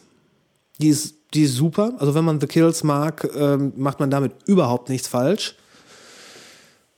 Jetzt muss ich überlegen. Jetzt übernimm du mal. Was, was, was waren deine, was waren deine, äh, deine, deine, deine, deine Trophäen dieses Jahr? Ähm, letztes Jahr. Also letztes Jahr, genau. Es ging los bei mir mit ähm, Penguin Café tatsächlich, die ich in der Christuskirche bei euch live gesehen hatte vorher. Ah, gutes ähm, Konzert war das. Sehr, sehr schönes Konzert. Das war wirklich wunderbar. Mhm. Es war noch eine leichtere, unbe unbeschwertere Zeit, ja, möchte man damals, sagen. Damals. Ähm, darüber hinaus hatte ich eine ziemlich ausgeprägte Swans-Phase letztes Jahr. Ja. Die habe ich äh, für mich wieder entdeckt. Die To Be Kind lief rauf und runter. Ist ein tierisches ähm, Album, oder? Wirklich der absolute Wahnsinn. Also einer der wenigen Fälle, wo ich die 10 von 10 äh, diverser RezensentInnen auch unterschreiben würde. Ja. Ähm, habe mich so ein bisschen durch die Diskografie gehört, aber auch jetzt nicht so analytisch akademisch, sondern eher auch äh, von dem Gefühl, was die Musik mir verschafft hat. Also die Intensität mhm. war einfach unbeschreiblich. Ich mag diese Wall of Sound äh, Geschichten und dieses Ausufernde sehr gerne. Ähm, ist ja auch etwas, was man im Ambient auch, auch viel findet. Deswegen äh, reicht sich das da für mich auch die Hand.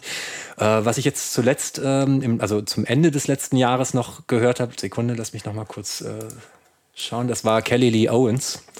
Ähm, das sagt mir gar nichts. Sekunde, Sekunde, Sekunde. Genau, ähm, Kelly Lee Owens Inner Song heißt das Album, ist tatsächlich auch in der Presse relativ äh, positiv besprochen worden und auf zahlreichen äh, Jahresabschlusslisten wieder aufgetaucht. Ist ein äh, bei Smalltown Supersound erschienenes Album einer sehr interessanten Künstlerin, die so eine zuckersüße Elektropop Schiene fährt, die aber gekoppelt ist mit ähm, ganz interessanten äh, textuellen, textlichen Aspekten, die das dann so ein bisschen aufbrechen. Ähm, mhm. Ist ähm, also wirklich gut, gut ins Gehör gegangen und gleichzeitig aber auch so bei zweitem und drittem Hören hat sich da auch so eine Tiefe offenbart, die ich da ursprünglich nicht gehört hatte. Und deswegen hat dieses Album dann zum Schluss nochmal so gezündet. Also ich hatte mhm. es damals beim Release äh, direkt gekauft, äh, weil ich auch eine positive Rezension gelesen hatte. Ich kannte die Künstlerin vorher noch nicht. Ähm, und dann jetzt so im Dezember habe ich es dann irgendwie nochmal auf den Plattenteller gelegt und war ganz begeistert. Da gibt's den, ähm, warte mal, ähm, einen Song, der heißt Wake Up. Das ist tatsächlich auch das äh, quasi Outro der Platte. Ähm, da gibt es dann eines, eine Zeile, die hatte ich mir jetzt auch rauskopiert im Vorfeld, weil ich dachte, okay. wenn, wir drüber, wenn wir über Musik sprechen, kann ich diesen Song kurz erwähnen. Losing ja, our minds for the short-term gain, short-term everything, swipe to the next frame, swipe to the next phase, another new phase, never pausing to take it in, always avoiding, avoiding your sense of dread. Ja, also ähm, eigentlich okay. eine sehr interessante Zustands- Beschreibung einer mhm. Gesellschaft, in der eigentlich sich alles nur noch um Oberflächlichkeiten dreht und dieser Aspekt des Swipens, wie wir ihn eben ja auch von entsprechenden Datingportalen kennen, wird hier sehr geschickt benutzt, um so ein Gesellschaftsbild aufzuzeigen und dann dieses always avoiding your sense of dread, ne? also so vor dem inneren Dämon irgendwie doch die ganze Zeit davonlaufen, indem man sich permanent zuballert und ähm, sich in Wiederholungsmuster begibt, die, die diese Stabilität versprechen, aber am Man Ende natürlich nicht das Problem bei der Ursache greifen. Das finde ich ist ein schönes Motiv. Und, Absolut. Und schafft, man lässt schafft ja auch die Platte sehr gut. Die ist auch, also die kann man auch super als Album hören, ähm, habe ich okay. gemerkt. Tatsächlich, also besser auch, als wenn man sie dann so wenn man vereinzelte Songs davon hört. Da ist ein sehr schöner Spannungsbogen im Spiel. Es gibt instrumentelle Stücke, die so ein bisschen mehr ins Technoide gehen, mhm. ähm, mit so schönen analogen, verspielten Synthesizer, Arpeggios und so. Ähm, stellenweise ein bisschen monoton, was aber dann wiederum im Kontrast zu den anderen Stücken überhaupt nicht schlimm ist, sondern eigentlich ein sehr stimmiges Gesamtbild ergibt. Okay. Das war auf jeden Fall ein Album, was mich sehr ähm, ja, zum Schluss nochmal abgeholt hat. Was ich vollkommen vergessen habe, ähm, ich habe dieses Jahr Calexico für mich äh, entdeckt. Mhm. Unglaubliche Musik, unglaublich toll, weil kann quasi die ganze Zeit laufen und es ist es ist abwechslungsreich genug, dass man, dass, dass, es, dass es so eine, so eine leichte Achterbahnfahrt ist, aber es ist auch nie zu aufgezwungen. Ähm, und ich mag diese, diese Vibes, dieses Tex-Mex, Mariachi, äh, Wüste, das sagt mir sehr, sehr zu. Äh, und weil du gerade von Situationsbeschreibung ähm, sprachst, das Live-Album von Nick Cave, mhm. was dieses Jahr rausgekommen ich leider ist. Leider auch noch nicht gehört. Ist unglaublich gut. Und ist halt auch ne, ist nur er am Piano alleine in seinem Lieblingsvenue in London. Tierisch. Richtig gut. Richtig. Kann ich mir vorstellen. Also, ich fand auch die letzten beiden Platte, Platten von ihm beide super. Also Skeleton Key und Ghost Teen haben mir beide gut gefallen. Habe ich tatsächlich beide nicht gehört. Ich habe die Push the Sky Away, die, die, die besitze ich. Und irgendwie habe ich sowohl Skeleton Tree als auch Ghost Teen, weiß ich nicht, das ich glaube, bei Ghostin hat mich wirklich das Cover abgeschreckt. ähm, ist auch keine Platte, die ich jetzt irgendwie exzessiv bewusst gehört hätte, aber die paar Mal, die ich sie gehört habe, hat sie mir gut gefallen. Ich okay. hatte irgendwann mal ein Interview gelesen auf irgendeinem Portal mit jemandem, der sich irgendwie sehr abfällig über Ghostin geäußert hat, weil er sagte, dass die äh, zum Einsatz kommenden äh, Presets diverser Synthesizer ihn gestört hätten. Ist mir jetzt in dem Fall nicht aufgefallen. Ich fand, das war, das war ein rundes Ding. Ähm, hat in dem Moment auf jeden Fall einen Nerv getroffen und die Skeleton Tree, nicht Skeleton Key. Skeleton Key ist dieser furchtbare Horrorfilm mit Kate Hudson aus den frühen und 2000ern. Eine, ein, und auch eine ähm, Desert Rock Band äh, aus dem, ich glaube, Umfeld von Giant Sand. Mhm.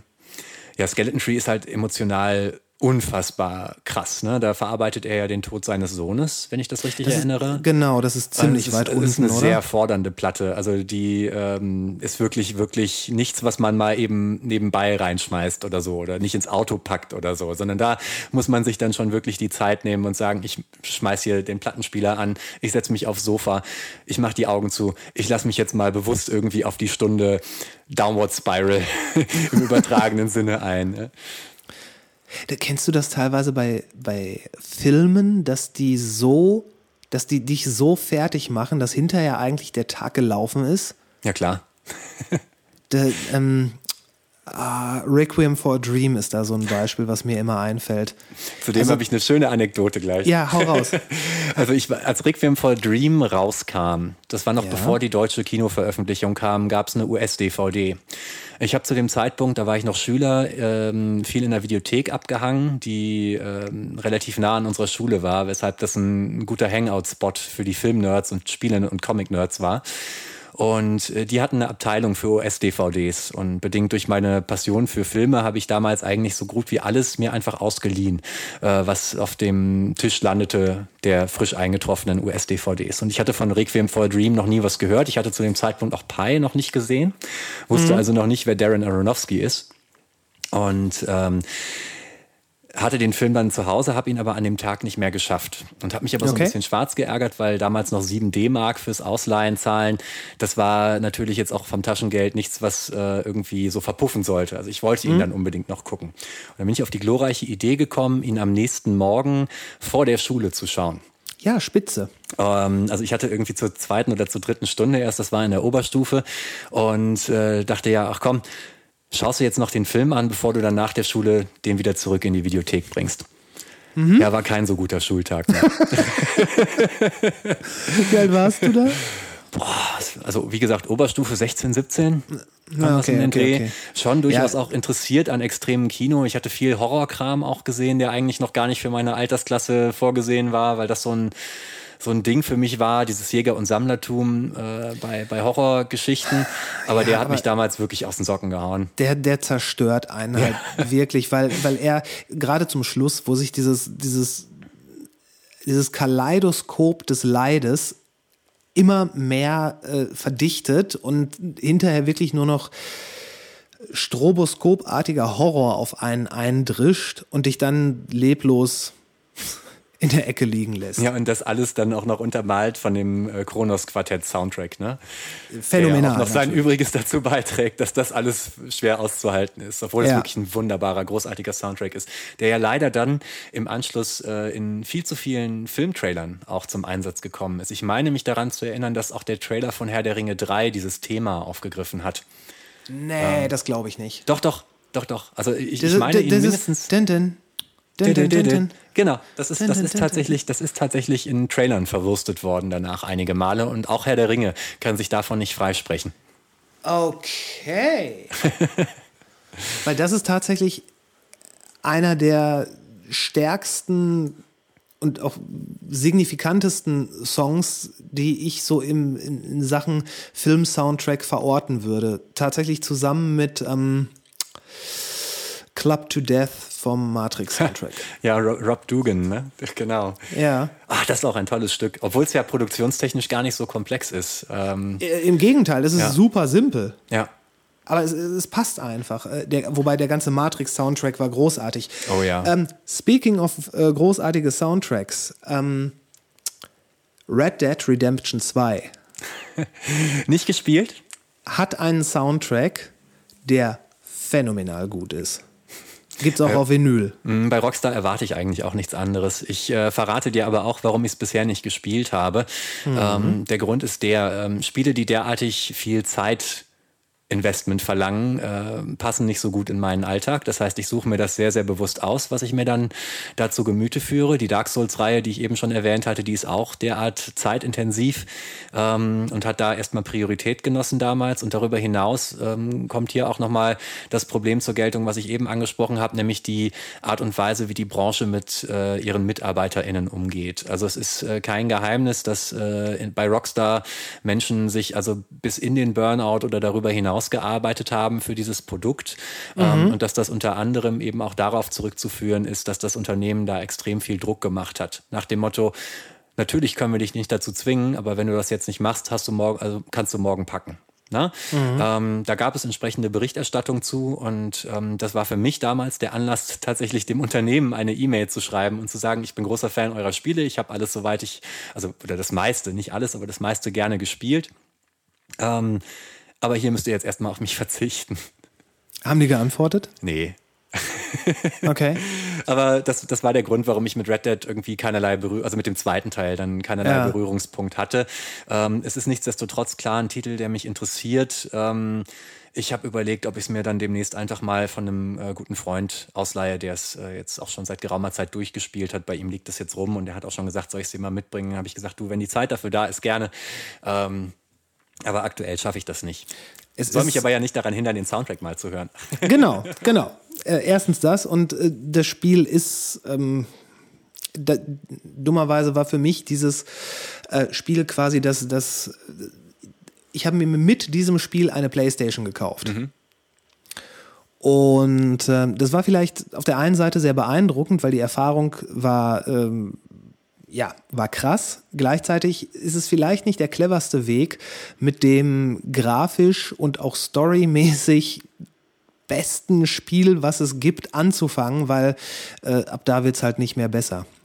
Das ist ja dann auch wieder so, dass man da verschiedene Skalen hat. Also auf der Ebene des äh, spielbaren Westerns wäre ich da wahrscheinlich bei dir, auch wenn ich jetzt den zweiten Teil nicht gespielt habe, aber der erste war ja auch schon exzellent in der Hinsicht. Ja, ja. Ähm, klar, mir fallen natürlich sofort auch weitere Exklusivtitel der PlayStation ein. Das letzte God of War fand ich phänomenal gut, ähm, obwohl ich mich sonst auch eher so im Indie-Bereich äh, orientiere, was Spiele anbelangt, weil das ähnlich wie bei Musik auch interessant ist, was man da für Nischen findet und was man da eben auch für interessante, sperrige und ähm, progressive Produkte findet, wohingegen ja in dem Mainstream-Bereich das meiste so relativ sicher ist, bedingt auch durch die, weiß ich nicht, dreistelligen Millionenbeträge, die da an Investment irgendwie mit dranhängen. Äh, Bloodborne kann ich noch sehr empfehlen, ist ja tatsächlich von den Dark Souls-MacherInnen ähm, ein Ableger, der exklusiv zunächst für PlayStation erschienen ist. Ähm, und äh, Horizon Zero Dawn fand ich, fand ich auch sehr, sehr gut, wenn wir jetzt über diese Exklusivtitel von der Größe, von der Dimension mal sprechen. Okay. Ja. Okay. Ähm, Habe ich tatsächlich alle nicht äh, gespielt. Ähm, ich bezweifle, dass die Story so emotional packend ist wie von Red Dead Redemption 2, weil es wirklich ist. Oh. Also es gibt viele Filme, die storytechnisch da nicht rankommen. Ähm, aber ne, keine Spoiler. Okay. Okay. Macht mich ähm, aber doch dann noch neugieriger, als ich ohnehin schon bin. Vielleicht sollte es das sein. Hast du Last Ähm, of Us gespielt? Wie bitte? Hast du The Last of Us gespielt? Ähm, jein. Ich habe, ich habe das Spiel hier. Ich habe es, äh, ich glaube, ich habe es direkt nach Red Dead Redemption gespielt. Für halbe Stunde, weil es überhaupt nicht das war, was ich in dem Moment wollte. Ich wollte eine, eine Open World, ich wollte das, das, das wirkte halt im Vergleich zu sowas wie Red Dead Redemption wie ein, wie ein Film zum Mitmachen. Das ist es ja auch. Ne? Also klar, spieltechnisch ist das was ganz anderes. Also, Genau, und da, da war ich in dem Moment überhaupt nicht äh, bereit für. Das, war, äh, das war überhaupt nicht das, was ich wollte. Ich glaube, ich habe dann The Witcher gespielt, ähm, was mir am Anfang viel zu bunt war, aber dann habe ich es äh, hab ich's doch schätzen gelernt. Ich habe so meine Schwierigkeiten mit der Witcher-Reihe, muss ich ganz offen zugeben. Ich, ich wusste nicht mal, dass es eine Reihe gibt. Ich habe irgendwie gesehen, okay, drei, aber äh, ich glaube, bei, bei, bei den Spielen, da bin ich auch so Mainstream, wie nur geht. Also äh, Red Dead 2, Witcher, GTA, ähm, Far Cry. Was ich sehr empfehlen kann, was du dir unbedingt mal anschauen solltest, äh, weil es eine interessante Mischung aus, äh, ich sag mal, spielbarem Film und aber auch ein bisschen Open World ist, ist das Control äh, von Remedy. Die haben zuvor das Alan Wake gemacht, ähm, was ich okay fand, aber Control hat mich auf jeden Fall extrem begeistert. Es ist äh, im Hinblick auf das Action-Gameplay auf Dauer ein bisschen monoton. Es erzählt aber eine unfassbar gute, ähm, also beziehungsweise die Geschichte ist gut, Ja. aber die Art und Weise, wie, wie es diese Geschichte erzählt, beziehungsweise wie es Stimmung erzeugt, ist unfassbar. Okay. Äh, gut, es, also es gibt ja dieses Weird Fiction-Genre. Ähm, neuerdings, oder es ist jetzt auch schon ein paar Jahre alt, so im, aus dem literarischen Bereich. Da zählen ja so diejenigen dazu, die, äh, die AutorInnen, die so ein bisschen in die Fußstapfen Lovecrafts beispielsweise getreten sind ähm, und versucht haben, Lovecraft mal progressiv zu denken. Das heißt, ohne Rassismus, ohne Sexismus, ohne Xenophobie. Ähm, und eben ein bisschen zeitgemäßer. Also so nach dem Motto, wir greifen die Stimmung einer, eines, einer Lovecraft-Geschichte auf, wir machen aber eine zeitgemäße, äh, aufgeklärte Geschichte draus. Äh, Jeff Vandermeer und die Annihilation, äh, also beziehungsweise Southern Reach Trilogie, ähm, fallen mir da spontan ein. Lovecraft Country von ähm, Matt Ruff äh, ist ja auch gerade als HBO-Serie verfilmt worden. Das sind alles so Romane. Was, was, was, was, was? Ja, ja. Lovecraft Country? Lovecraft Country, genau. Matt Ruff hat das geschrieben? Ja. Okay. Ähm, das ist auf jeden Fall auch ein sehr interessanter, sehr repräsentativer Roman, wenn es um diese, sagen wir mal, um dieses literarische Subgenre geht. Und ähm, Control nimmt irgendwie so den Input vieler dieser, dieser modernen äh, Weird-Fiction-Romane und macht da was ganz Eigenes draus. Also ich hatte das Gefühl, es ist irgendwie ein spielbarer Weird-Fiction-Roman und das fand ich extrem reizvoll und extrem äh, spannend und es hat mich also atmosphärisch so in seinen Bann gezogen, dass ich also auch wirklich jetzt im letzten Jahr äh, sehr, sehr viel Zeit in das Spiel investiert habe äh, und es nahezu auch auf die 100 Prozent gespielt habe, weil ich das äh, so gut fand. Ähm, Wie, wie hieß das? Control. Wie Control. der, wie der, er- wie der ist- ist Joy er- Division Film. Der gut war. Ja, auf jeden Ähm, Fall. Ist das nicht ein, wenn du sagst Weird Fiction, das ist doch, spielt doch im Weltraum, oder? Control? Nee, nee, nee, nee. Also ähm, es ist im Endeffekt Weird Fiction ist äh, ich Na, müsste na, jetzt ich- noch mal gena genaue Definition müsste ich gerade noch mal nachschlagen, kann ich dir jetzt ad hoc nicht so geben, aber es sind meistens äh, eigentlich eher so in äh, wie sagt man im Englischen grounded in reality, ja, also so auf der Ja. Realität basierende Geschichten, äh, die so zunehmend in eine Science-Fiction-Komponente oder in eine übernatürliche Komponente äh, abdriften. Also bei Ah, Jeff okay. Vandermeers Annihilation, da geht es beispielsweise darum, dass es eine ähm, Zone gibt, äh, in der offensichtlich ähm, ja, warte mal, jetzt müsste ich überlegen, wie ich das am besten verpacke.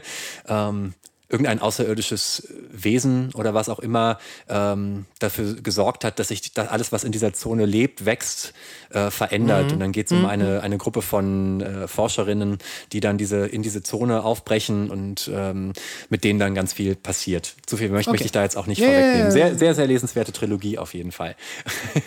Okay. Okay. Ähm, du hast zum Thema äh, Lovecraft auch in deinem Podcast gesprochen. Und das wäre quasi nochmal so meine Empfehlung, dass sich die Leute auf jeden Fall auch deinen Podcast anhören. Äh, das soll allerdings nicht ganz ohne Kritik jetzt kommen, denn warum ist dein Podcast einzig und allein auf YouTube zu finden und nicht in den äh, Apple, in den Apples, in den Spotifys, in den Podca Podcatchern, die man, die es so gibt? Äh, Ganz einfache Antwort, äh, Bequemlichkeit. Nein, es ist, ähm, ist halt einfach so gewesen, dass ich das erstmal probieren wollte. Und ich habe mich natürlich ein bisschen schlau gemacht, ähm, welche Möglichkeiten der Distribution hat man. Und dann habe ich halt gesehen, dass das meiste auch damit einhergeht, dass man erstmal dafür zahlen muss. Ja. Ähm, und ich wollte überhaupt erstmal schauen, ob es irgendwen interessiert, was ich da zu erzählen habe. Ja. Ähm, weshalb ich dann den eigenen YouTube-Kanal als äh, Distributionsplattform gewählt habe, um überhaupt erstmal zu gucken, gibt es eine Resonanz, wie fällt die aus äh, und wie ernst ist die Sache für mich eigentlich. Ne? Ja. Dachte mir auch, bevor ich da jetzt Geld für in die Hand nehme und das so professionalisiere, möchte ich erstmal so ein bisschen auf Tuchfühlung gehen äh, im Hinblick auf Rezeption und im Hinblick auf meine eigene Motivation, bevor ich so eine Entscheidung fälle. Aber es ist definitiv in der Mache, beziehungsweise schon auch der Plan, das jetzt irgendwie im Laufe dieses Jahres anzugehen, dass auch die anderen Portale damit mal bestückt werden. Und tatsächlich gibt es da auch Möglichkeiten, wie man das ähm, machen kann, so also in, in, in Einsteiger-Setups. Da hast du doch äh, bestimmt ein paar Tipps. Da habe ich bestimmt ein paar Tipps, ähm, aber das machen wir gleich off-WR. Okay. Zumal sind wir auch schon zwei Stunden drin. Und ähm, ja, ich war halt schon so ein bisschen mein, mein Plan mit dem Hinweis auf deinen Podcast, äh, den, den ich wirklich empfehlen möchte und den ich auch Dankeschön. verlinken werde, ähm, so ein bisschen raus aus diesem zu kommen, wenn, auch wenn ich mir sicher bin, dass wir noch problemlos zwei bis drei Stunden weiterreden könnten. Uns hält ja auch nichts davon ab, bei Zeiten noch eine zweite Folge aufzunehmen, oder? Also Und das sehe ich ganz genauso. Das da sehe hätte ich, glaube ich, äh, großen Spaß dran, beziehungsweise das kann ich nur befürworten. Wunderbar. Dann, ähm, wir drücken jetzt gleich auf Stopp, mein Lieber. Vielen Dank für die Zeit. Äh, vielen Dank für die, für die außerordentlich inte intellektuell stimulierenden Anregungen. Und äh, ich glaube, es, es, hat noch niemand so viele Zitate gedroppt wie du. Ähm, großartig. Ich, ähm, ich sage vielen Dank und das letzte Wort gebührt natürlich dir. Ja, vielen Dank für die Einladung. Vielen Dank für das schöne Gespräch. Das kann ich nur zurückgeben. Danke für die Blumen. Aber ich bin doch eigentlich auch nichts anderes als eine belesene Nulpe. ähm, nein, also auch danke an alle, die zugehört haben, ne, wie man das so sagt. Kommentare sind natürlich ausdrücklich erwünscht. Und ähm, ja, wir sind nicht aller Weisheit Ende. und wir sind raus. Ihr Leute, checkt Wolframs Musik und auch seinen Podcast aus. Den gibt's jetzt auch bei Spotify und Co. Er macht das alles unter seinem Alias Phasenmensch. Links dazu wie immer in den Show Notes. Und ey, wenn ihr da eh unterwegs seid, abonniert doch den hier gleich mit. Gibt's ja auch unter anderem bei YouTube, wenn das euer Ding ist. Da komme ich zwar nicht so richtig mit den Uploads hinterher, aber das wird sich in den kommenden 50 Folgen ganz, ganz sicher bessern. Ja, äh, was ist noch? Ihr könnt uns auf Steady supporten, kleines Trinkgeld zuschieben, denn, äh, naja, umsonst ist nur der Tod. Aber Leute, was ihr auch tut, macht's gut. Bis später.